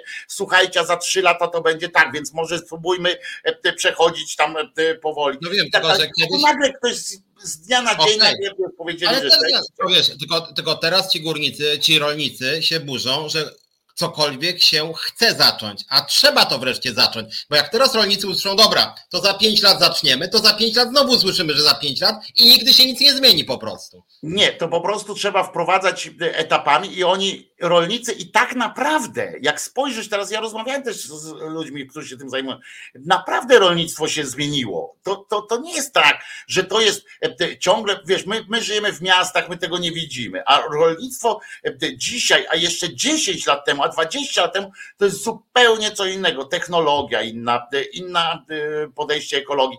My co jakiś czas patrzymy przez pryzmat właśnie krówki, świnki, a to są, to są bardzo już często sprawne, Nie, fajne, ale, fajne. Ale, ale rzecz polega na tym, że właśnie polskie rolnictwo dostało od Unii Europejskiej setki tak naprawdę już miliardów złotych No i Unia Europejska mówi, no dobra, jednak to nie jest tak, że my po prostu wam dajemy kasę, my dajemy wam kasę za coś. Macie wdrażać zielone technologie Ale. Unia Europejska nie mówi tego do Polaków. Unia Europejska. Nie, no mówi, no mówi. Nie, Unia Europejska mówi to do wszystkich rolników. Akurat to jest to, co na początku powiedziałeś. Polityka Unii Europejskiej jest wspólna w, tym, w, tym, w tych rzeczach. Czy y, y, my mówimy teraz o tych naszych rolnikach, którzy tam się burzą. Przecież nasi górnicy nie pojechali pod parlament, nie spalili iluś tam y, opon. O, przypomnę, że opony do tych traktorów to są nie, trochę większe, wiecie, i tak dalej nie zrobili burdy, nie, nie zaatakowali Parlamentu Europejskiego, czy tam tej siedziby Komisji Europejskiej i tak dalej. A my tak mówimy, ty tak mówisz, jakby ci nasi górnicy, rolnicy byli najbardziej taką, wiesz, domagającą się czegoś częścią życia. Nie no. Protesty w Polsce rolnicze to były najłagodniejsze w całej Europie protesty okay. rolnicze. To mówię, że... I najmniej żądające, bo tak naprawdę holenderscy rolnicy i niemieccy rolnicy oczekują, znaczy oni tam czego innego, Niemieccy to akurat, bo im wycofano pewien, pewne finansowe takie wsparcie. I i z tego co pamiętam, i, ale holenderscy i niemieccy rolnicy dużo mocniej i dużo mocniej akcentują też ten zielony ład, na, ład na przykład niezgodę na zielony ład, na ale pewne, pewne jego punkty. Zgoda, ale, nie, ale jest też prawdą niestety, że Polska nie wdraża tych standardów ekologicznych. Mamy, e, mamy też po prostu, już niezależnie nawet od, od, od CO2, mamy fatalną jakość środowiska i to wszystkie rządy po kolei. Górnictwa w ogóle praktycznie nie zmieniamy. Rolnictwo zmieniamy, ale zmieniamy głównie dlatego, że pompujemy miliardy w to rolnictwo e, i nie narzucamy jako państwo standardów ekologicznych. A moim zdaniem, no jeżeli ładujemy jako społeczeństwo, bo ja też ładuję te miliardy, to też idzie dla mnie. E, I ja mówię, dobra rolnicy, ja się zgadzam, żebyście dostawali miliardy, ale dbajcie jednak o tą Polskę bardziej. No oni nie, za pięć lat.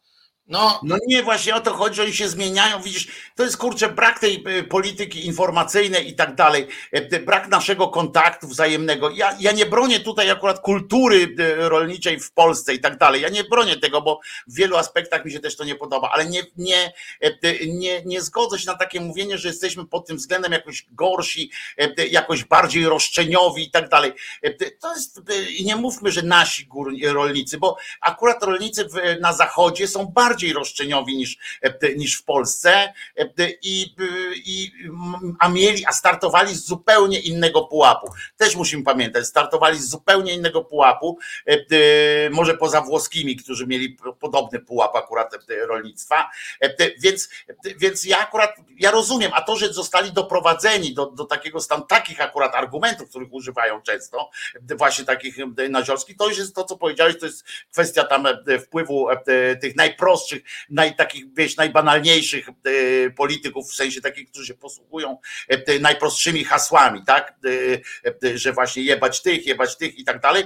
To jest bardzo prosta sytuacja, natomiast no nie zgodzę się z tym, żeby powiedzieć, że, że rolnicy to, to nie jest takie, takie hop powiedzenie, że, że, że jakby są tylko roszczeniowi. Nie są, chociaż ja jeszcze raz powtarzam, nie mam nie mam w ogóle sentymentu akurat e, do e, rolników, nie mam w ogóle sentymentu do rolnictwa w Polsce, do klasy, do, jakby do, do tej grupy społecznej, e, po tym, że się nie włączyli nijak do, do, do walki społecznej, nie? że jakby nie poparli żadnej grupy wtedy, kiedy mogli to zrobić i, i, i tego nie, nie zrobię. Natomiast, natomiast nie jest tak, nie jest tak fajnie. I tu chciałem jeszcze przed piosenkami, chciałem powiedzieć do wszystkich, którzy, którzy piszą do, do Piotra jakieś no straszne. E, no, poziom, prymitywi poziom prymitywizmu jak na nasze konto. Zbulwersowany jestem e, e, rzeczami, które tu piszecie do Piotra. Jestem zbulwersowany i wiecie, do mnie też czasami takie coś piszecie, ale, ale to, co teraz, jakie słowa padły, wiecie, o, o, o tych, to dla mnie to jest obraża moją inteligencję, poczucie jakiegokolwiek. Także Piotrze, mam nadzieję, że się nie przejmujesz tym za bardzo.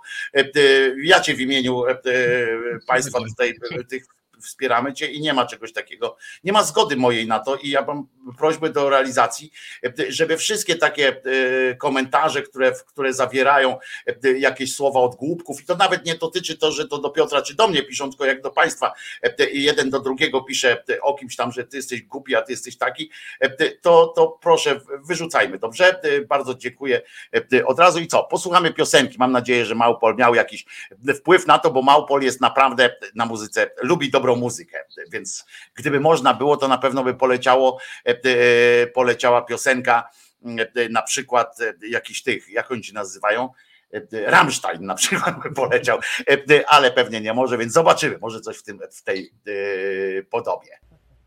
Gdy opadnie gorączka emocji z minionego tygodnia, w niedzielę można w spokoju usiąść i porozmawiać.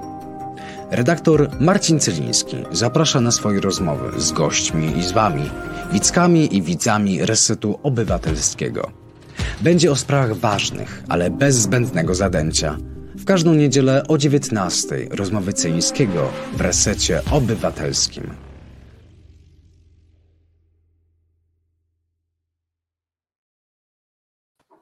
O, bo tak jesteśmy już. E, e, tak się e, na tej stopklatce zawiesiłem. Najpierw wyjaśnię, zanim z nas przywitam, to powiem tak, że tutaj nie lubię też takich haseł, bo to nie chodzi tylko o to, że obrażacie Piotra czy coś, ale o, również o takie hasła, że na przykład rolnicy zawsze hamstwem i na czacie również. To, to nie jest tak, bo można powiedzieć, że literaci są jeszcze bardziej hamscy. Bardzo często wiem, bo chodziłem do z, z na przykład warszawskiego, gdzie przychodzili, e, e, gdzie przychodzili albo do czytelnika i tam naprawdę odbywały się e, rozmowy mało intelektualne często. A politycy? I politycy też, więc mówienie na przykład, że rolnicy są hamscy i coś tam, to jest po prostu no, nie, nie, niesprawiedliwe uogólnienie e, tak naprawdę. E, poza wszystkim, jakbyśmy poszukali e, tam etymologii tych słów i tak dalej, to też by było zabawne masło maślane, tak? By tam wychodziło z różnych rzeczy. I bardzo was proszę, po prostu traktujmy się uczciwie i traktujmy się z jakimś tam szacunkiem. Bardzo mi się podoba wpis doktora Hanuki, albo pani doktor Hanuki, jak pan Wojtko obraża, to można, śmieszne to, więc po pierwsze, jak pan Wojtko obraża, to ma rację, to po pierwsze. I zawsze, zawsze w słusznej sprawie, no ale to w, w, cudzysłowie, natomiast no, nie wyobrażam sobie takiej rzeczy, żebym ja tu do Piotra na przykład powiedział, że jest głupi, albo że do człowieka, z którym chcę dyskutować, żeby tak było, to, to, to no tak, nie, tak się nie zachowuje i nie będę się tak zachowywał, więc to trochę niesprawiedliwe, tak mi się wydaje. A poza tym i tak, jak skoro ja obrażę kogoś, to znaczy, że tak miało być po prostu e, najzwyczajniej w świecie. A teraz już powściągnijmy emocje e, i e, to jest Piotrek Szumlewicz właśnie, z którym, za którym stoimy murem. I, ale Piotruś następnym razem ja będę dostawał pewnie, bo ja będę po złej stronie mocy, więc ja na pewno dostanę tam jakimś obrzynem.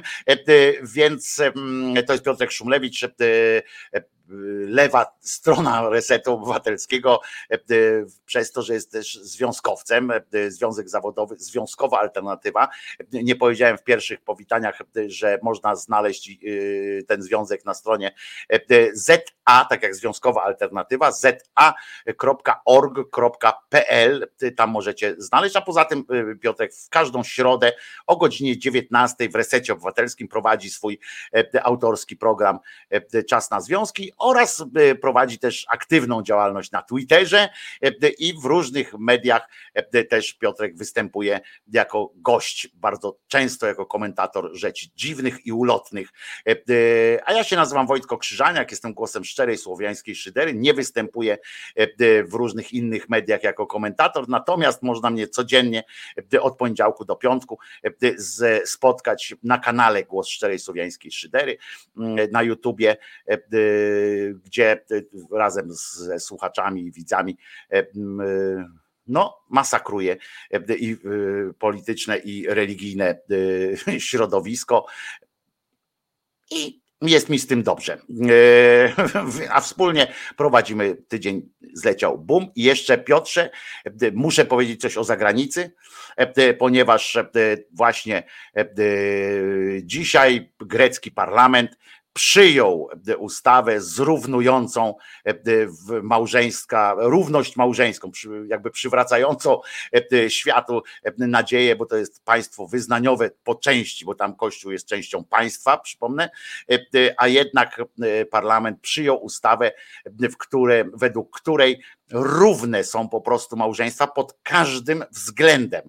Żeby to wybrzmiało dobrze, to nie jest żaden elzat, żadne zastępstwo, żaden dodatek, żadna nakładka na małżeństwo czy coś takiego, jakaś taki, taka wersja. Nie, tylko tam jest małżeństwa jednopłciowe, są pełnymi e, małżeństwami, ze wszystkimi e, prawami, ale i obowiązkami, ze wszystkim po prostu, e, co tylko można i gratulujemy Grekom i gratulujemy temu rządowi, bo przy, przypomnę, że tam mieli w w, społeczeństwie było chyba tylko 53 do procent było przewagi, w sensie 53% bądź 55 było za takim e, pełnym, e, pełną e, zrównaniem praw, także odwaga rządu była daleko idąca bardziej niż u nas, gdzie u nas w pewnym momencie było 70, 80, a nasz rząd utrzymywał, że społeczeństwo nie dojrzało jeszcze do podjęcia pewnych decyzji i nawet związków partnerskich u nas się nie udało e, wynegocjować, a premier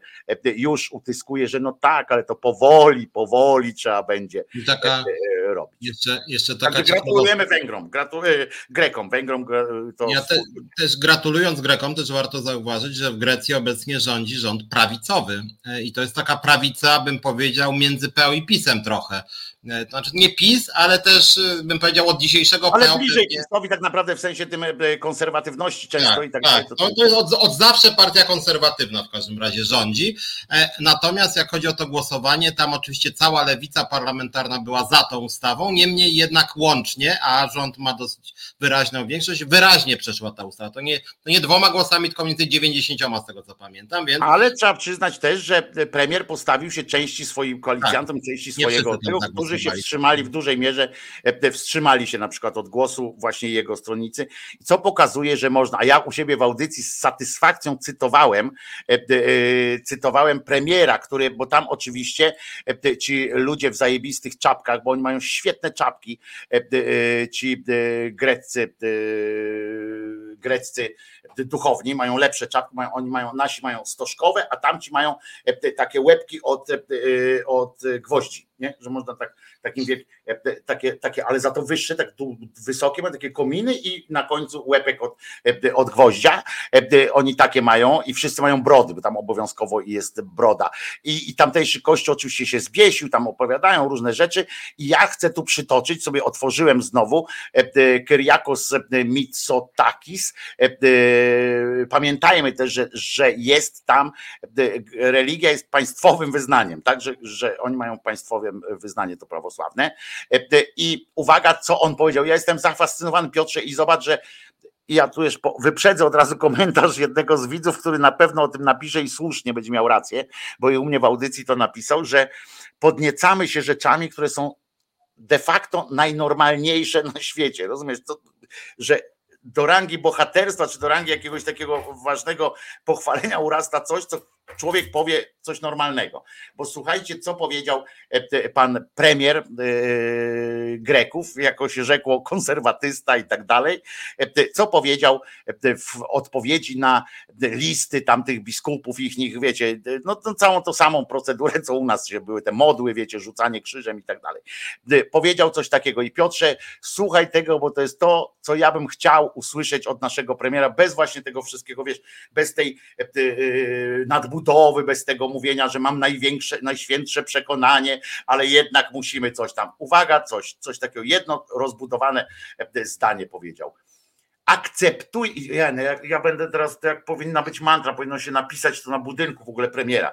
E, I przy wszystkich, e, to jest odpowiedź na każde żądanie katozjebów tych y, instytucjonalnego kościoła. Każde, jak z każdą sprawą. Wybierz sobie tu, Piotrze, dowolne żądanie. Może być, y, może być dotacja, y, że oni się żądają dotacji, albo to prawo o tym nieobrażaniu chrześcijan, albo religia w szkole, rozumiesz? Dołóż sobie co wszystko, albo to, że, że księża wypowiadają się o rodzinie, że powinna być taka, że chłopak i dziewczyna to polska rodzina. Wyobraź sobie każdy i wyobraź sobie to zdanie Jędraszewskiego, albo każdy kolejny wpis Jędraszewskiego, a pod nim wpis a pod nim powinna być taka odpowiedź na wszystko właśnie pana Tuska i innych wszystkich ministrów. Otóż tak, akceptuje stanowisko Kościoła, w pełni je szanuje. Ale tutaj chcę, żeby było jasne, że mówimy o rozwiązaniach opartych na instytucji państwa, a nie przekonaniach religijnych. No szkurde, po prostu miód, prawda? Bez agresji, bez niczego, a tak stanowcze i tak po prostu jednoznaczne w tym swoim odniesieniu, że aż po prostu no, no, no, no miód na uszy, maumazja, jak to mówią, maumazja po prostu. Ja sobie zapisałem to zdanie, mam je wycięte właśnie, żeby odpisywać każdemu, wiesz, jak ten Jędraszewski te swoje wypierdy będzie robił, po prostu, ale chciałem przypomnieć, że tu mamy do czynienia z, z interesem państwa jako takiego. Ale wiesz, ale może to co, to, co przeczytałeś, to w sumie pokazuje jakąś, nazwijmy to, ideowość tego premiera, który, jak mówię, jest prawicowy, jest konserwatywny, więc no, rzadko się zdarzało z, tych, z tej już zdecydowanej większości krajów, gdzie są małżeństwa homoseksualne. Ale jest państwowcem, jest państwowcem, tak. państwo jest. I to, co mi się w Polsce nie podoba od lat, czy może inaczej, nie podoba mi się to w Platformie Obywatelskiej szczególnie, czy u Hołowni też, jak widać, jest to samo, E, ale u Platformy chyba najbardziej to widać, chociaż dzięki temu część ludzi ich popiera, ale to, że oni e, w wielu ważnych sprawach patrzą na e, sondaże i, i nie chcą się narazić. Czasem nawet sondaże dają im zielone światło, a mimo to myślą, no poczekajmy jeszcze 7 lat, to wtedy to już nie będzie kontrowersyjne. I rzeczywiście brak jest takiej odwagi, bo nawet jak już nie, już nie chcę za bardzo wracać do tych rolników czy górników, ale na przykład ja pamiętam Tuska z 2000 10 roku powiedzmy, mniej więcej, czy tam 8, E, ja wtedy z Tuskiem się, że tak powiem, kłóciłem na wielu obszarach, nie zgadzałem się z nim na wielu polach, ale on pewne decyzje wtedy e, podejmował odważniej niż dzisiaj. Czy na przykład nawet podniesienie wieku emerytalnego. Nie miał poparcia społeczeństwa, ale uznał, że to jest słuszne po prostu w jakiejś mierze. I niezależnie już od oceny, bo może kiedyś podyskutujemy, e, ale to wprowadził i to było odważne na swój sposób. Wtedy na przykład też Tusk, wracając na chwilę, nie lubił się bardzo z górnikami, przynajmniej częścią górników. Jakoś tam się dogadali ostatnio, ale się nie lubił. Rzeczywiście mówił, że, że on uważa, że w dłuższej perspektywie, a właściwie krótszej, e, część kopalni trzeba zamknąć i on w ogóle nie będzie tutaj dyskutował. E, zrobił sobie wrogów, ale miał jakiś pogląd w tej sprawie, jakoś był ideowy. A teraz jest ta platforma tak bezideowa od lat zresztą, na przykład właśnie związki partnerskie.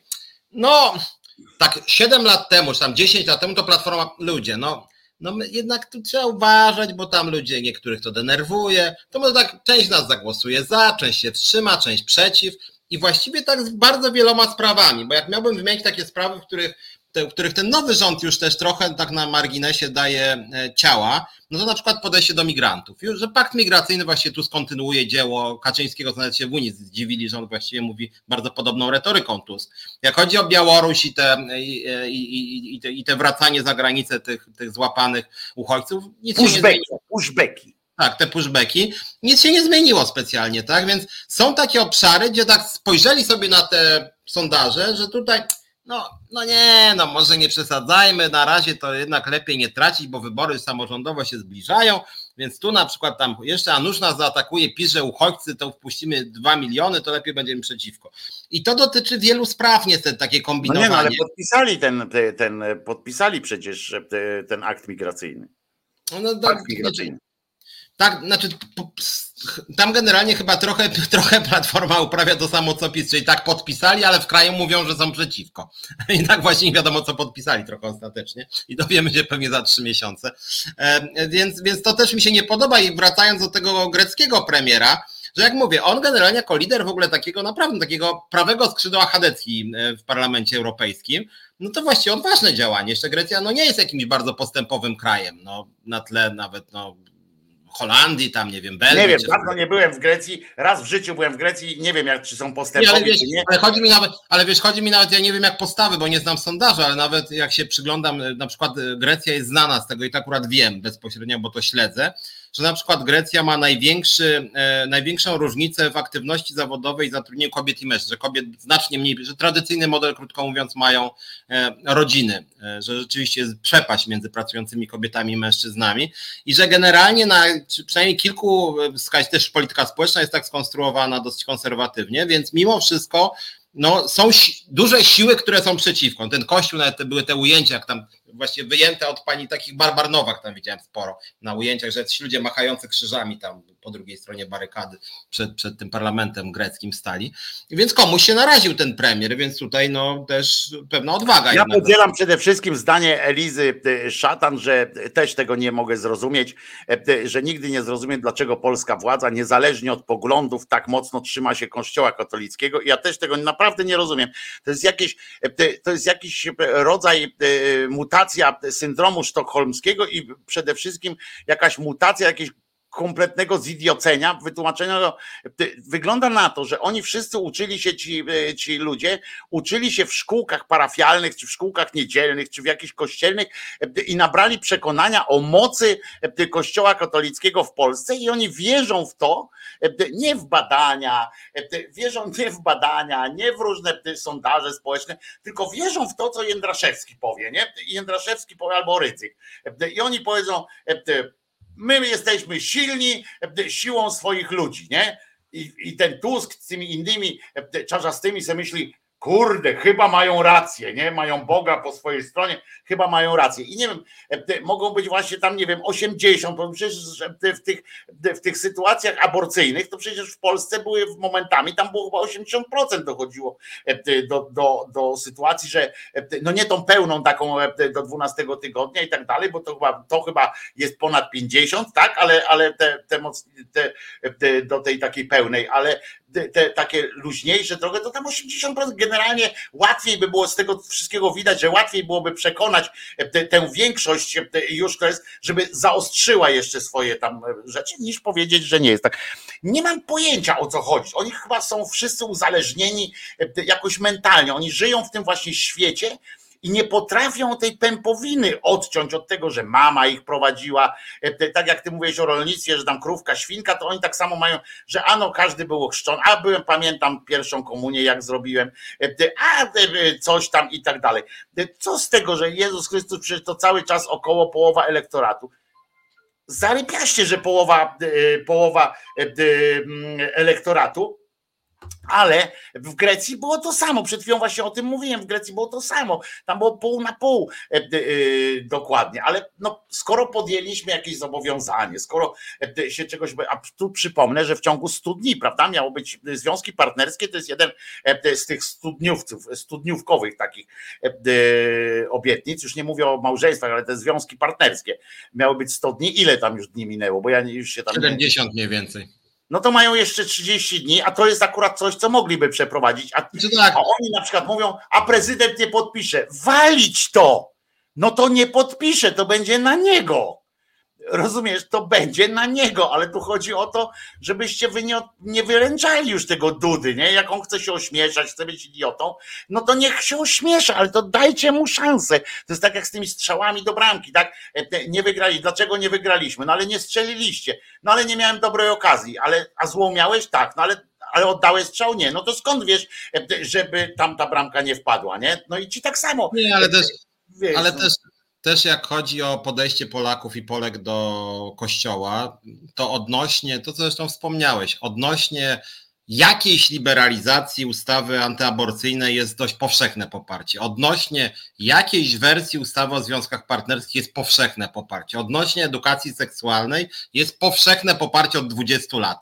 I można, czy odnośnie tego, że Kościół za bardzo się wpycha w sprawy publiczne i nie powinien mieć żadnego wpływu na, stanowionego, e, na stanowione prawo, jest powszechne poparcie. Odnośnie tego, że religia powinna być uczona, e, nie powinna wylecieć ze szkół, też jest obecnie zdecydowana większość za. Więc naprawdę naprawdę mam wrażenie, że to jest takie projektowanie, e, projektowanie jakichś wyobrażeń, takie alibi trochę. No nie, no bo to jednak tak, tak. obrazimy nie wiadomo kogo, a tutaj w ogóle nikogo nie ma po drugiej stronie, poza jakąś panią Barbarą Nowak w towarzystwie jakichś wariatów, których naprawdę jakby nawet jak ktoś jakby jest przeciwko, nie wiem, edukacji seksualnej czy tam związkom partnerskim, to dla części osób to nie jest aż tak ważne, że on miałby, nie wiem, się przywiązać do, do, do, do, do płotu przy ministerstwie i tam pięć lat siedzieć. To, to już nie jest tak, jak kiedyś było, więc myślę, że e, czy szczególnie to przekonanie o tym, że Kościół jest uprzywilejowany i trzeba pozbawić go wszelkich przywilejów, na przykład podatkowych, to jest rzędu 70-80% Polaków tak uważa, łącznie z głęboko wierzącymi. Wiesz, że e, e, związkom partnerskim przeciwna jest PSL? Nie jest. Właśnie o to chodzi, że związkom partnerskim nawet PSL nie jest przeciwny. E, w związku z czym tu akurat E, pani Ewo e, nie jest. A Bożena Bode do nas pisze na Facebooku, dlatego to przeczytam, bo najpierw napisała, że jesteśmy zdecydowanie najsłabszą częścią e, resetu obywatelskiego, znaczy kolegium obywatelskiego, ale tak, a teraz jednak całe szczęście dziękuję pani Bożeno, że mimo wszystko wytrzymuje pani z nami i wpisuje pani bardzo ciekawe akurat zdanie. Moc Kościoła katolickiego wywodzi się z czasów lat 80. Wtedy ludzie z mszy wychodziło, wtedy skrócę, wtedy wychodziło się z mszy na ulicę, by protestować przeciw systemowi. JP Tua nakręcał ten ruch, wtedy Kościół był po naszej stronie, teraz Kościół jest po stronie mamony. No Pani Bożeno, żyłem w tamtych czasach i to e, kawał tamtych czasów. E, e, chodziłem na ulicę, nigdy nie wyszedłem z kościoła, żeby i potem na protest. Nigdy nie widziałem prawie nigdy nie widziałem, żeby takie coś było, e, e, żeby takie coś się odbywało. E, Kościół wtedy też nie był po naszej stronie. Przypominam, że była najbardziej zinfiltrowana przez Służbę Bezpieczeństwa działka. Po prostu no, no tak jakoś korzystali z tego trochę. Było część naprawdę sporo księży, którzy tak byli walczący i tak dalej, ale nie, nie, nie, nie, nie pozwolę sobie wy, wytłumaczyć sobie, nie pozwolę pewnie wytłumaczyć, że postawa Kościoła katolickiego w latach 80 80. była jakoś tam szczególnie e, e, nacechowana. To byli poszczególni ewentualnie księża, a nie e, Kościół jako taki. Kościół jako taki od komuny, od początku komuny bardzo dobrze sobie z komuną no, współpracował. I, i, to, I to nawet na papierach również. Wiesz, co mam konstatację taką, Piotrek? Bolesną konstatację, że od kilku tygodni, od kilku tygodni, żeśmy włożyli jakiś straszny kij w dupy i ten program nie jest satyryczny e, w ogóle. My gadamy, kurczę, jakbyśmy poważnie traktowali te, e, te, te sytuacje. No dzisiaj jak zaczęliśmy od śmierci Nawalnego, no to tam ten temat no. mogliśmy ten, ale potem też nawet tych rolników potraktowaliśmy wszystko zamiast e, trochę obsiać, bo jak ja widzę, wiesz, jak sami rolnicy strajkują pod, kąt, pod hasłem bez nas będziecie głodni i, trze, i trzeźwi. Dobra. No, ja myślałem, że się, ja, ja w ogóle najpierw myślałem, że im się coś pomyliło i że źle przeczytałem.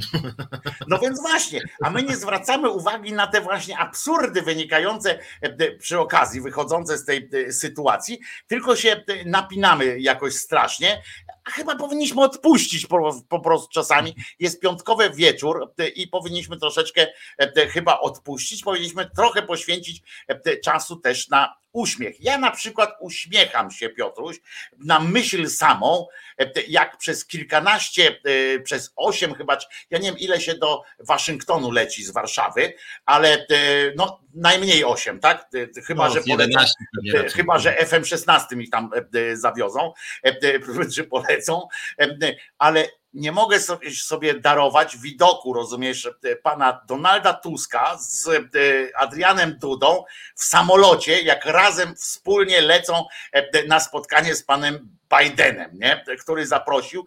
Nie wiadomo dlaczego w ogóle. Wpadł na pomysł, e, bo nie wiem, czy wiecie, że pan Biden zaprosił, e, słuchajcie, do siebie do, w odwiedziny i do tej pory to zapraszał albo prezydenta, znaczy zwykle prezydenta zapraszał, a premier czasami jak był, to chyba jednemu premierowi się kiedyś tam udało spotkać również e, z prezydentem bo normalnie to się wtedy spotyka tam z sekretarzem stanu i tak dalej, i tak dalej.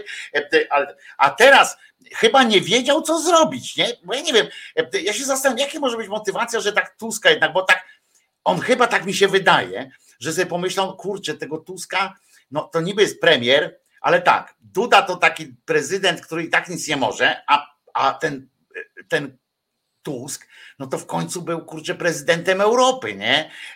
No to tak, no, no jak ja mam go nie zaprosić, nie? I w związku z czym yy, przyszedł yy, i tak dalej. Nie wolno jednym samolotem, yy, napisał ten, tam mówisz takie rzeczy. Co ty, Piotrek, ty nie jesteś Polakiem chyba. nie jesteś Polakiem. E, oni zrobią tajne przez poufne i wiesz, tam nikt nie będzie wiedział i nagle objawią się na lotnisku w Waszyngtonie e, i będą wspólnie. Ale sobie wyobrażam, tak, wyobrażacie sobie, już nawet pomijam, czy polecą razem, czy nie, ale wyobrażacie sobie w ogóle taką, że ci dwaj faceci są ze sobą przez 8 godzin, nie? 8 godzin e, są zamknięci w, w przestrzeni samolotu jednego.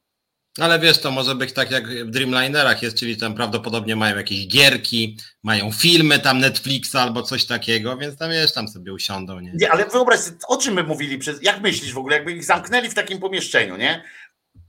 Dwa na dwa, wiesz, metry czy tam coś, e, e, na przykład i siedźcie, siedźcie i kurczę, wiesz, gadajcie. Pamiętajcie, że był kiedyś taki e, cysarz, który powiedział, że jak nie mogli papieża wybrać, było konklawy i nie mogli papieża wybrać, to on najpierw powiedział, bardzo was proszę, że jednak wybierzcie, nie? Oni wyszli stamtąd, mówią, nie, no nie damy rady, nie?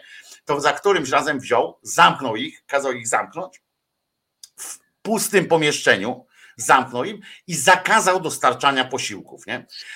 I, i za chwilę papież się znalazł, nie? Więc ciekawe, o czym, o czym by oni gadali, nie? Przez 8 godzin w takim samolocie. Może o turystyce na przykład, to jest taki bezpieczny temat. To ja kiedyś, to jak, jak zdarzało mi się w jakimś tam pojawiać e, w jakimś, nie wiem, Polsacie, czy tam TVN, czy TVP i pojawiał się człowiek wybitnie mi nieprzychylny, że tak powiem, a bez przerwy moderował dyskusję prowadzący, czy tam, nie wiem, wydawca, więc jakby trudno było nie gadać jakiegoś focha wali demonstracyjnie, to twierdziłem, że na przykład najbezpieczniejszą rzeczą jest dyskutować na przykład o takiej turystyce, nie? Albo o kuchni przykład, że nie wiem, że dobry jest, nie wiem, spaghetti na przykład z małą ilością sera wędzonego. Więc, więc, więc takich bezpiecznych tematów myślę, że, że to by w tym kierunku by chyba, bo wątpię, żeby mówili, wiesz co, pokażesz mi te Pegasusa, kto posłuchiwał, co? A może by to było, może by to było tak jak w tym pojedynku, co to e, Zbyszko z Bogdańca tam e, e, jednego tam pozwał na pojedynek, tam walnął mu tą, tą i tam zawsze kiedyś było coś takiego, że rycerze jak się napindalali, to i giermkowie też, nie? Musieli, i taki giermek zawsze miał przerąbane, nie? Jak patrzył na giermka z tego swojego przeciwnika, i tak patrzy, mówi, nie, bo to wiesz, giermek jak giermek, a to patrzysz na tego drugiego, mówi, ja pindola, a to wiesz, on żadnego interesu w tym nie ma, nie? To jego, jego żołnierz, jego rycerz tam, on mówi, ja pindole, nie? I, i tam jakby był, kogo by wziął, bo, bo, jeszcze tego swojego nie zatrudnił, ten, tego swojego przytupasa, co to zawsze z nim jeździł. Gracia. Grasia jeszcze nie zatrudnił. Nie wiem od kiedy. W związku z czym, jakby tam był. E, e, Grasi ma stalerek. No właśnie, Graś, ale no właśnie Grasia nie ma, nie? I, e, I teraz kto w takim razie? No Nitrasa by mógł wziąć, bo to taki, taki szut jest, ale, ale chyba lepiej, jakby wziął Kołodziejczaka, bo nie wiem, czy zauważyłeś, że mały nie pęka, nie? Mały tam staje przy, przy wszystkim, on jest taki mniejszy od, od Piotra, to o dwie głowy, ale on zawsze jak tam w tym Sejmie, nie? Czy coś, jak go ktoś e, e, podkurza, albo do tych rolników, jak pojedzie, to on do wszystkich musi głowę zadzierać, ale zawsze z ryjem, nie? Zawsze tam, no co, co, co, w ryj chcesz? I on by się tam przydał, e, tak myślę, Tuskowi w takim samolocie, bo naprzeciwko ten ma stalerek, nie? Co by było? Nie? Wiemy już, Piotrek wyjaśnił nam z Katowic, nam wyjaśnił, że nie będą lecieli, przypomniał właściwie, że nie będą lecieli jednym samolotem, ale ciekawe, kto pierwszy napisze w jakimś felietonie, ile kosztuje nas polityka zagraniczna. Musieli dwoma samolotami lecieć, a każdy e, samolot w tym e, ruchu międzynarodowym tym, to jeszcze każdy musi mieć drugi samolot przecież, nie? Zabezpieczenia tam jakiegoś i tak dalej. To razem cztery samoloty będą na stand-by'u cały czas. To ile kosztuje Polskę E, polityka zagraniczna z Sejmu. Ale jak myślisz, skąd ten pomysł w ogóle, żeby z Obama się spotkać w jednym czasie? Znaczy wiesz, ja, ja, ja mam w ogóle poczucie, że ta amerykańska polityka, jakbyśmy prowadzili e, nasz tydzień, zleciał boom w Stanach Zjednoczonych, to w ogóle tam jest dużo, że tak powiem, beki, bo w ogóle ci politycy, tak jak mówiłem, ten Biden to też jest właśnie taki średnio co kojarzy, ten Trump to w ogóle jest szurnięty na każdym polu najgorszym możliwym tego słowa znaczeniu. Jest tam w ogóle jakieś pajacowanie jest na, na po, po, całości. Więc jeszcze się okaże, że Biden to w ogóle pomyliło mu się, bo chciał Holendrów, a nie Polaków zaprosić, bo to w końcu jedna literka różnicy. Więc, więc nie, nie wiem, znaczy dziwny pomysł faktycznie. Znaczy wiesz, no jakbym miał tak politologicznie nudno skomentować. Ale dziwne to... również proceduralnie po prostu, bo nie ma takiej procedury zwykle, nie? Tak, bo wiesz, bo tak, bo jakby tak, tak komentując nudno politologicznie, no to, to, to rzeczywiście tłuką się w Polsce ten PiS i PO, ale z drugiej strony jak chodzi o podejście tam do NATO, do Stanów, to oni mają faktycznie identyczne poglądy. No to tak to, to, w sumie tu nie będzie jakichś chyba różnic między nimi, no bo oni co, no, no to samo, tak, że, że, to jest, że jesteśmy częścią NATO, że tam że, że, że jednak jakoś tam rozumiem może. No dobra, ale po co ma to samo uzgadniać z jednym i drugim? Ja, jak myślisz, czy, bo ja się zastanawiam, czy to jest bardziej z niewiary w, w, w ten w Dudę i ten Biden, czy tam ten, ten bo to się mówi też o ambasadorze, prawda, że ten ambasador tutejszy tam mieszał dużo, że on wytłumaczył Bidenowi, czy tam komuś tam, wiesz, u Bidena, że z Dudą nie ma sensu gadać, nie? Że, że z Dudą się po prostu. I tak jest naprawdę, tak, tak, taka jest. E, o, tu Piotrek też o tym pisze właśnie, mm, że, e, że po prostu nie ma co na Dudę stać, że Duda jest po prostu kretynem i, i że jakby bez sensu i że decydujące zdanie ma Tusk. Ale z kolei w procedurach nie ma czegoś takiego, że, że Biden zaprasza, że prezydent Stanów Zjednoczonych zaprasza premiera. Nie ma czegoś takiego. Więc on może premiera zaprosić tylko wiesz, w towarzystwie yy, Tudy, nie? Więc wybrnęli z tego tak, że ja bym chciał zobaczyć w ogóle te, ten rodzaj, jak oni będą tam gadali, nie? Przychodzi ten Duda, yy, oczywiście będzie na pewno, będzie chciał wchodzić wszędzie pierwszy, nie? Wiesz o co chodzi, nie? Wypier... żeby pokazać, żeby na zdjęciach tam było, że to on idzie pierwszy przed Tuskiem. Tusk będzie to zlewał, yy, po prostu będzie z tyłu robił miny tylko, nie? Takie, żeby wszyscy widzieli, że że wiesz, takie coś, nie?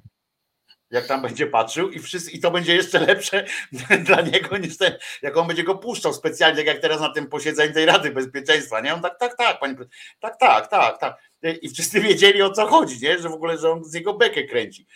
Więc jak tam już będą, no to ten będzie tak robił, nie? Ten będzie się szarogęsił. Tam, ten. I potem jaka akcja będzie, jak Biden na przykład bo z tym wiesz po angielsku sobie pogada z tym, z tym Donaldem Tuskiem i tak dalej, a ten wiesz, e, e, jak będzie, no to siadaj koło mnie, nie? I wiesz, będą jaja w ogóle po prostu, jak ten siadaj koło mnie i ten tak wiesz, tego Adriana tam, e, dobra, dobra, wejdź, no dobra, nie? I ten Adrian będzie chciał do wcipa jakiegoś odpowiedzieć, bo to wiesz jak jest, nie? I ja też byłem na takich imprezach, jak wchodziłem do showbiz, na przykład tam gdzieś tam i wiesz, wiesz jak to jest, jak się wchodzi na taką imprezę, wszyscy się znają, tylko ty, ty y, jesteś obcy, nie? I tak wchodzisz, no i chcesz się jakoś zaprezentować, że halo, jestem, jestem, nie? I tam wyskakujesz z jakimś takim, no fajny, nie? Tak tam opowiada ktoś, no śmieszne, a on tak patrzą na ciebie wszyscy, że co śmieszne. Właśnie opowiadam, że mi pies zdech, nie?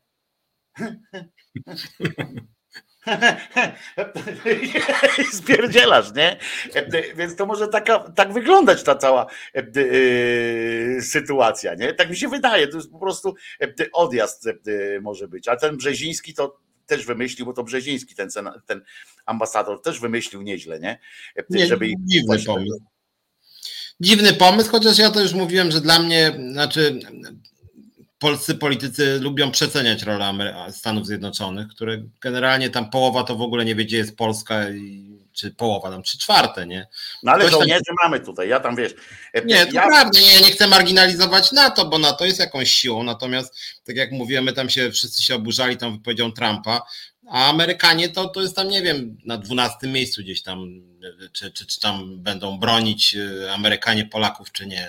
Więc to tam Rosja jest dla nich znana, tak? Bo to przecież już się z nimi znają i agentury w obydwie strony tam No ja przypomnę, że przypomnę, że e, Putin e, zaproponował, znaczy ustami innego swojego tam jednego z oligarchów i e, tamtejszych dumowych, bo tam się Sejm Duma nazywa, propozycję, żeby jednak uznać, że sprzedaż Alaski Stanom Zjednoczonym była nielegalna. Więc więc, więc jest pewien odjazd. Znaczy, jest też taki odjazd, że jak obliczyli, ktoś tam obliczył, że ta suma, bo to było wtedy 75 milionów dolarów, czy coś takiego w złocie, to była jakaś taka suma, że w każdym razie ja tam przesadzam, ale chyba z tym, bo to chyba chodziło o setki tysięcy, tego nie pamiętam, ale w każdym razie taka suma, że dzisiaj jakby przeliczyć, uwzględnić tam ten, ten że jakby musieli Rosjanie oddać pieniądze, to musieliby całą Rosję oddać po prostu e, e, e, za te. Było krótko mówiąc jednak.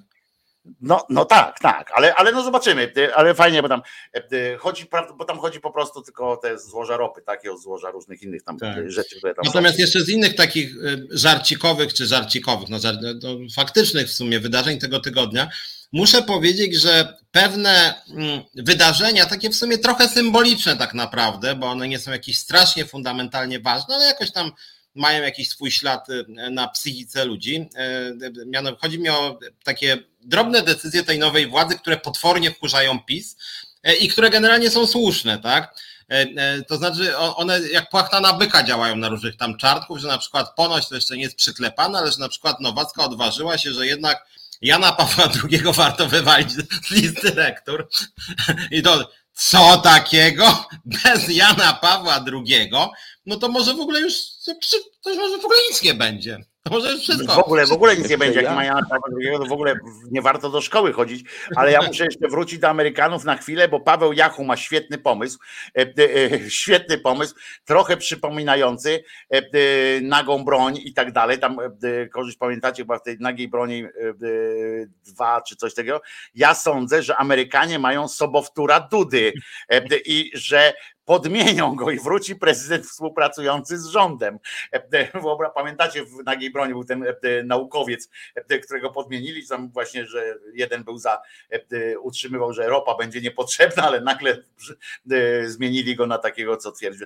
I to faktycznie, to by była akcja po prostu, jakby nagle przyjechał Duda, nie, i powiedział, podpisuję jak leci, dawaj mi tam, małżeństwa jednopłciowe, dawaj, Boga nie ma, dobra, ustawa o zdjęciu krzyża z, z, sali sejmowej. Proszę bardzo, a nie lewą ręką, tylko by go złapali, bo on nagle by prawą ręką podpisywał, nie? Wiesz o co chodzi? E, tak, I, tak. I nagle patrzą, a on mówi, co pan prawą ręką podpisuje? Dlaczego prawą? Przy pan jest mańkutem. On mówi, to ja już podpiszę, tak, podpisałem taką ustawę, że prezydent musi być, musi być praworęczny. Nie? Ten, może, by się, może by się jego żona ucieszyła, nie? bo ona tam z tego co słychać podobno nie, nie jest za bardzo za nim, jakoś go nie lubi. No zresztą to trudno akurat trudno nie zrozumieć tej, decyzji, żeby nie lubić tego Adriana. On jest naprawdę idiotą, nie? To jest, to jest coś niesamowitego, że, że nam się udało. Dwóch z rzędu takich prezydentów, bo ten Komorowski, no to też taki trochę e, zawstydzająco nieświeży człowiek. E, naprawdę.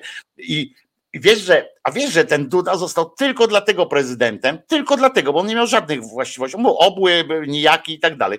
On został tylko dlatego prezydentem, że że po prostu Komorowski był takim głupkiem, tak, tak, takim tym, e, tak po prostu mdły, nie? I tak, taki głupi i, e, i taki żenujący. No, może nie głupi, ale żenujący. O, bo on nie jest głupi, nie? Bo tam swoje wie, ale no, żenujący. Tak.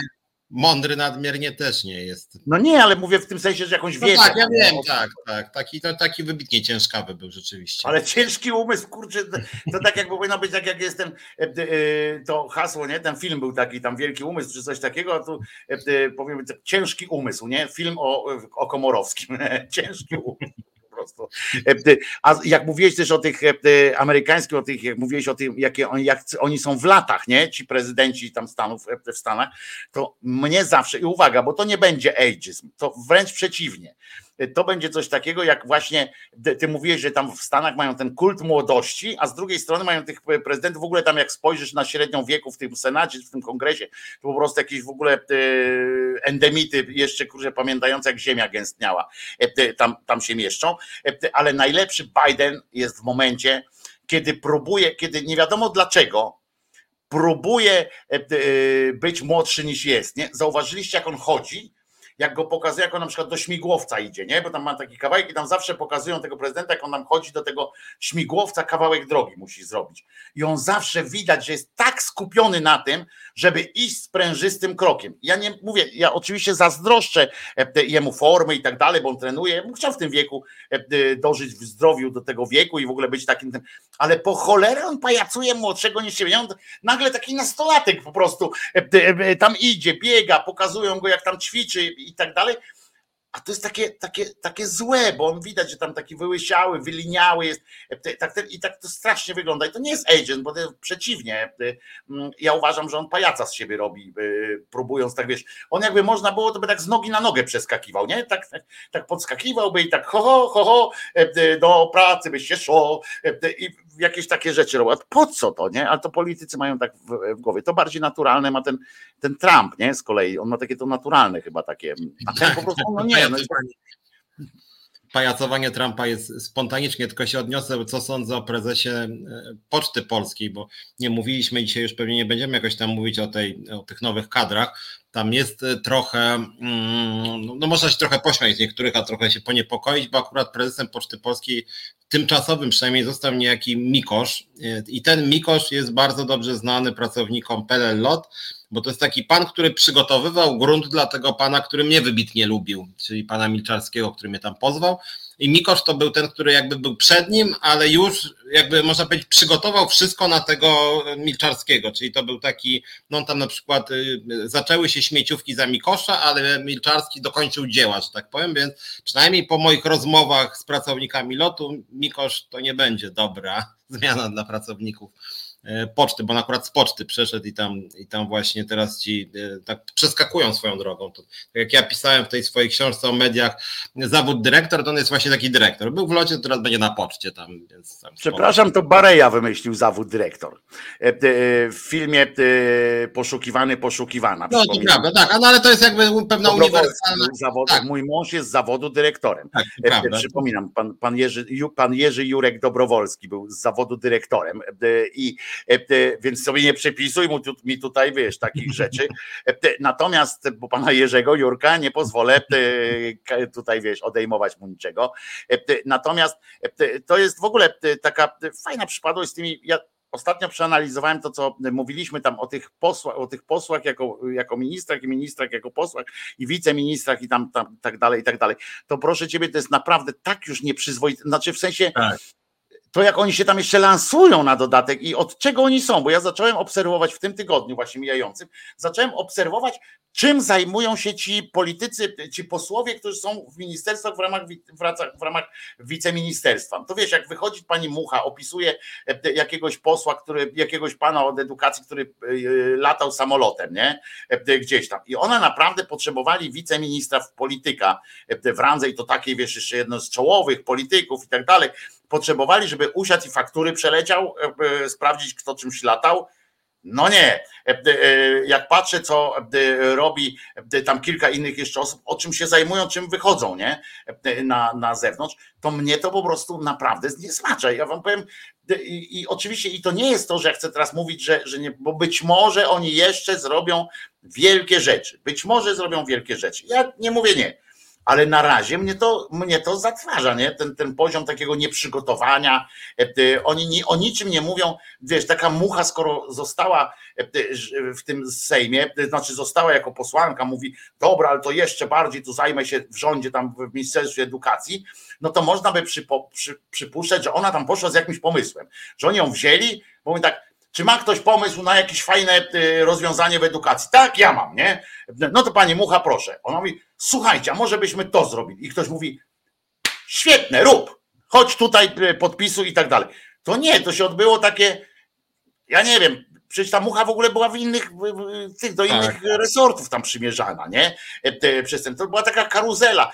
Jedna, co mi się tak naprawdę, bo akurat ja na nią głosowałem, ta Bieja, nie Bieja, tylko ta, e, no jak się nazywa, ta pracy rynku i tak dalej, pani minister.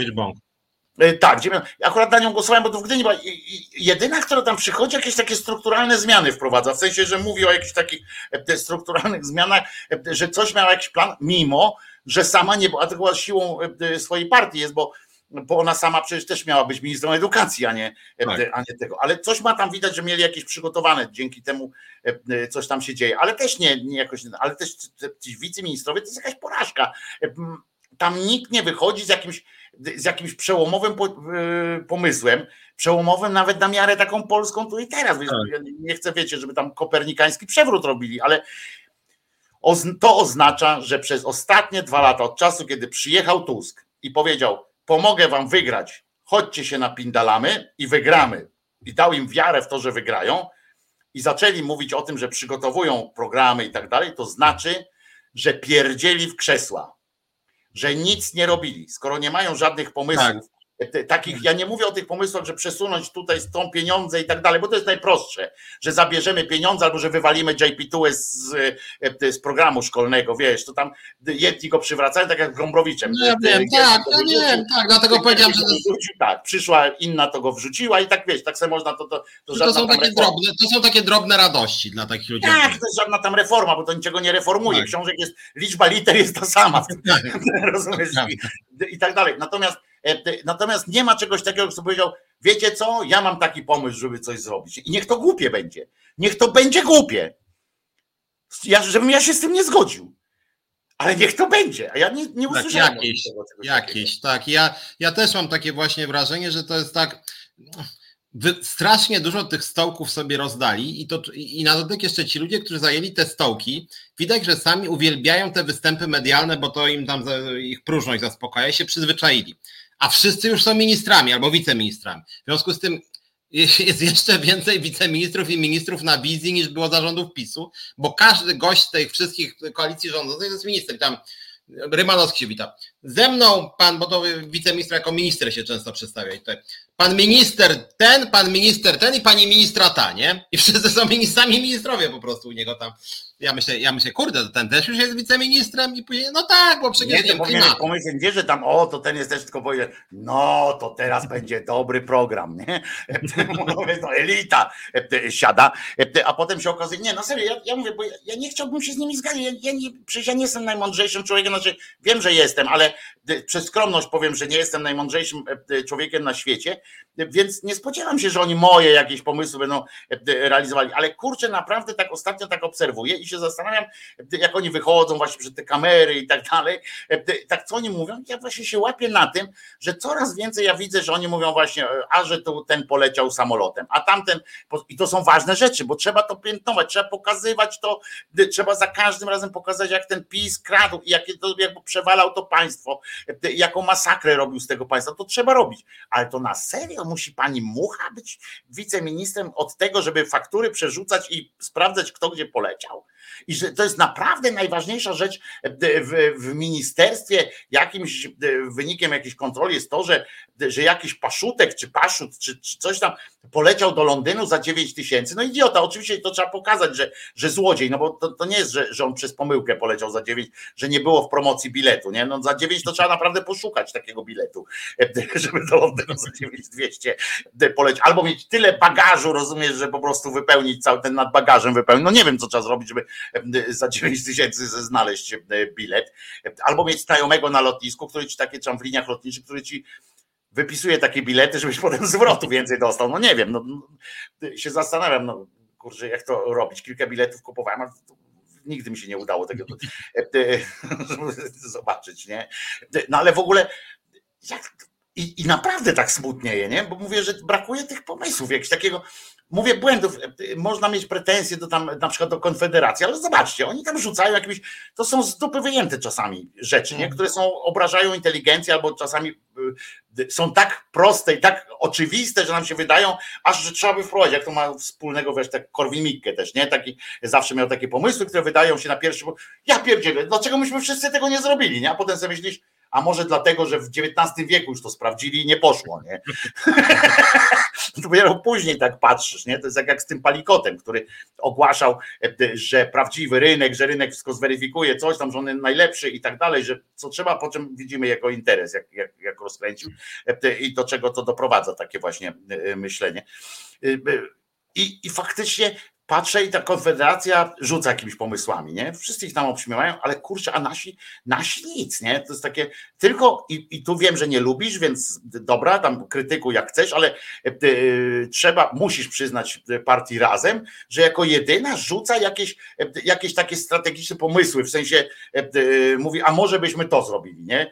Ja nie, można się z tym zgadzać, nie zgadzać, ale kurczę, ale jest coś takiego i to nie dotyczy, nareszcie rzuca coś, coś co nie dotyczy pigułki dzień po, pigułki dzień przed, e, flaszki, wódki e, albo coś takiego, tylko na przykład przemysłu czy budowania czegoś. Tylko oni po pierwsze ostatnio potwornie weszli w CPK, już jakby nie ma czasu dyskutować o CPK, bo akurat tutaj moim zdaniem Tusk przyjął dosyć sensowną strategię, że jednak trzeba zrobić audyt tego, a ta Matysiak szaleje, że to trzeba już po prostu jakieś w ogóle e, udostępnia wpisy chorały które moim zdaniem nie są mądre. E, natomiast Ale ma prawo do tego, ma prawo. Nie, ma prawo, tylko ja uważam, że to, co ona pisze, jest amatorskie no potwornie. No dobrze, ale to jest to, ale mówią też, na przykład skup się o mieszkaniach, co mówią. To jest jedyni, którzy mówią o tych czynszówkach, no, które są potrzebne. No. Znaczy zgoda, tylko, znaczy ja ogólna uwaga, ja, ja mam wrażenie, że razem, jak ja kiedyś byłem w Młodych Socjalistach, 20 tam lat temu powiedzmy, i mam wrażenie, że oni mówią dokładnie to samo, co 20 lat temu, jak byli w Młodych Socjalistach. No bo nikt tego przez 20 lat nie zrealizował. Ale żeby no. było jasne, to, to było moim zdaniem, dzisiaj to mówię, słuszne, tylko to było tak ogólnikowe, no że generalnie wszyscy powinni mieć dostęp do ochrony zdrowia, powinno być mieszkalnictwo komunalne i socjalne rozwinięte, E, powinny być prawa pracownicze i to wszystko są słuszne rzeczy, tylko warto, tylko że jak już ktoś jest w polityce, nie wiem, 20 lat, to mógłby powiedzieć, no dobra, mam ustawę, bo na przykład o tym, że zlikwidować śmieciówki to mówiła Szydło, Trzaskowski, Morawiecki. No dobrze, ale oni akurat, poczekaj, bo jesteśmy po czasie i Paweł Sito tu wchodzi, więc możemy o tym powiedzieć, ale e, e, nie, nie, nie zgodzę się na taką aż krytykę, bo, bo, bo po prostu chodzi mi o to, że jednak proponują jakieś rozwiązania. Ja o tym mówiłem, ja nie mówiłem o tym, że mamy się zgadzać czy nie, tylko właśnie to, co mówiliśmy, że oni jako jedyni coś proponują. Możesz się zgodzić czy nie zgodzić, rozumiesz? Ale coś tam, a czy słyszałeś jakąś e, propozycję? E, nie, ale, tego? ale Paweł chce się z nami połączyć. Pytamy, czy Paweł chce się z nami połączyć, czy e, najpierw, żeby zapowiedzieć, co u niego będzie, u Pawełka w audycji. Pawełku, co tam u ciebie będzie? Dzień dobry, dzień dobry. Nie wiem, czy jestem widziany, czy jestem Jesteś słyszany. Jesteś widziany i słyszany. Jesteś Aha, widziany okay, i słyszany. Mój wspaniały gość, Remigiusz Grzela, pisarz, eseista, dramaturg, być może Dzień dobry. I dzień dobry. E, no i tak będziemy rozmawiali, kurczę, trochę o tym, że ten, że... Świat nam się pali. Świat nam się tak, coś, coś, coś, coś zmienia. Ja się bardzo cieszę, że u Was było tyle energii, bo dzięki temu naprawdę ja dzisiaj po tej wiadomości i po tych wiadomościach o, o e, tym antysatelitarnym jakimś e, potworze wystrzelonym przez ruskich i o tym, że Finlandia mówi, że się bardzo boi, że Dania spotyka się z Polską dzisiaj że też jest niewesoło, że E, leci e, w trybie pilnym i na podłóżkach do e, Francji Załański, no to wszystko to jest takie. Mm, I Nawalny jeszcze dokonał żywota. No, tak. no nie, to, no to oczywiście, oczywiście, no to, to, tak tego nawet nie. Ale mówię, że na to wszystko, jak zasmażka. A, na, tak, na to wszystko właśnie, na to wszystko Nawalny. No to nie, to jak to naz, na, nazywa nasz zapewne wszystkich ulubionych widzów naukowiec profesor Zybertowicz, E, rozwibrowy, rozwibrowuje się scena na świecie i jak z tym sobie poradzić po prostu. To jest tak, i tak zaraz to powtórzę jeszcze raz, ale to teraz ćwiczenie zrobię, nie? Że... No, trzymajcie się, to w takim razie ja nie, nie, nie, nie trzymamy was dłużej, żebyście więcej dłużej mogli, bo potem następni, wiesz, i będą was ścigać. Tak, następni, następni, następni, następni, jak najbardziej. No więc właśnie, więc, więc idziemy, do, idziemy ryjem do przodu. Powiedz jeszcze raz, przepraszam, co chciałeś powiedzieć? że to jak u lekarza w kolejce jest przychodni, że potem te... tylko, że, tylko, że przyjemniej.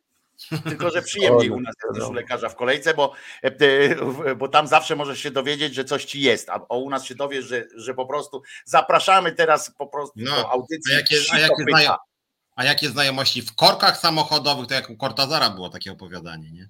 O, i można, i wszyscy jesteśmy, a wszyscy jesteśmy i tak z jednego UNESCO. Ja chciałem tu Piotrowi powiedzieć, że miałeś niesamowity wpływ na, gdzieś tam są pozytywne wiadomości. W Grecji na przykład jest, jest e, e, audycja Twoja czas na związki została w Grecji. Zrozumiana dosłownie.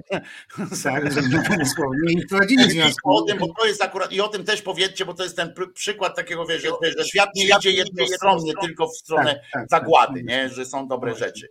Chociaż są tacy, dla których to właśnie zagłada. No ale.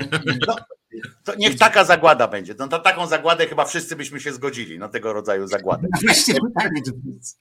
Dobra, dzięki. Ale zobacz, czterech facetów gada i tu o związkach partnerskich, rozumiesz, czy Można, małżeńskach prawda? i tak dalej. Można.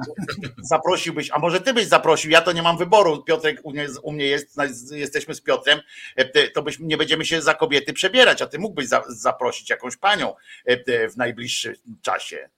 Słuchaj, ja wiem, spojrzę w ten, w notes.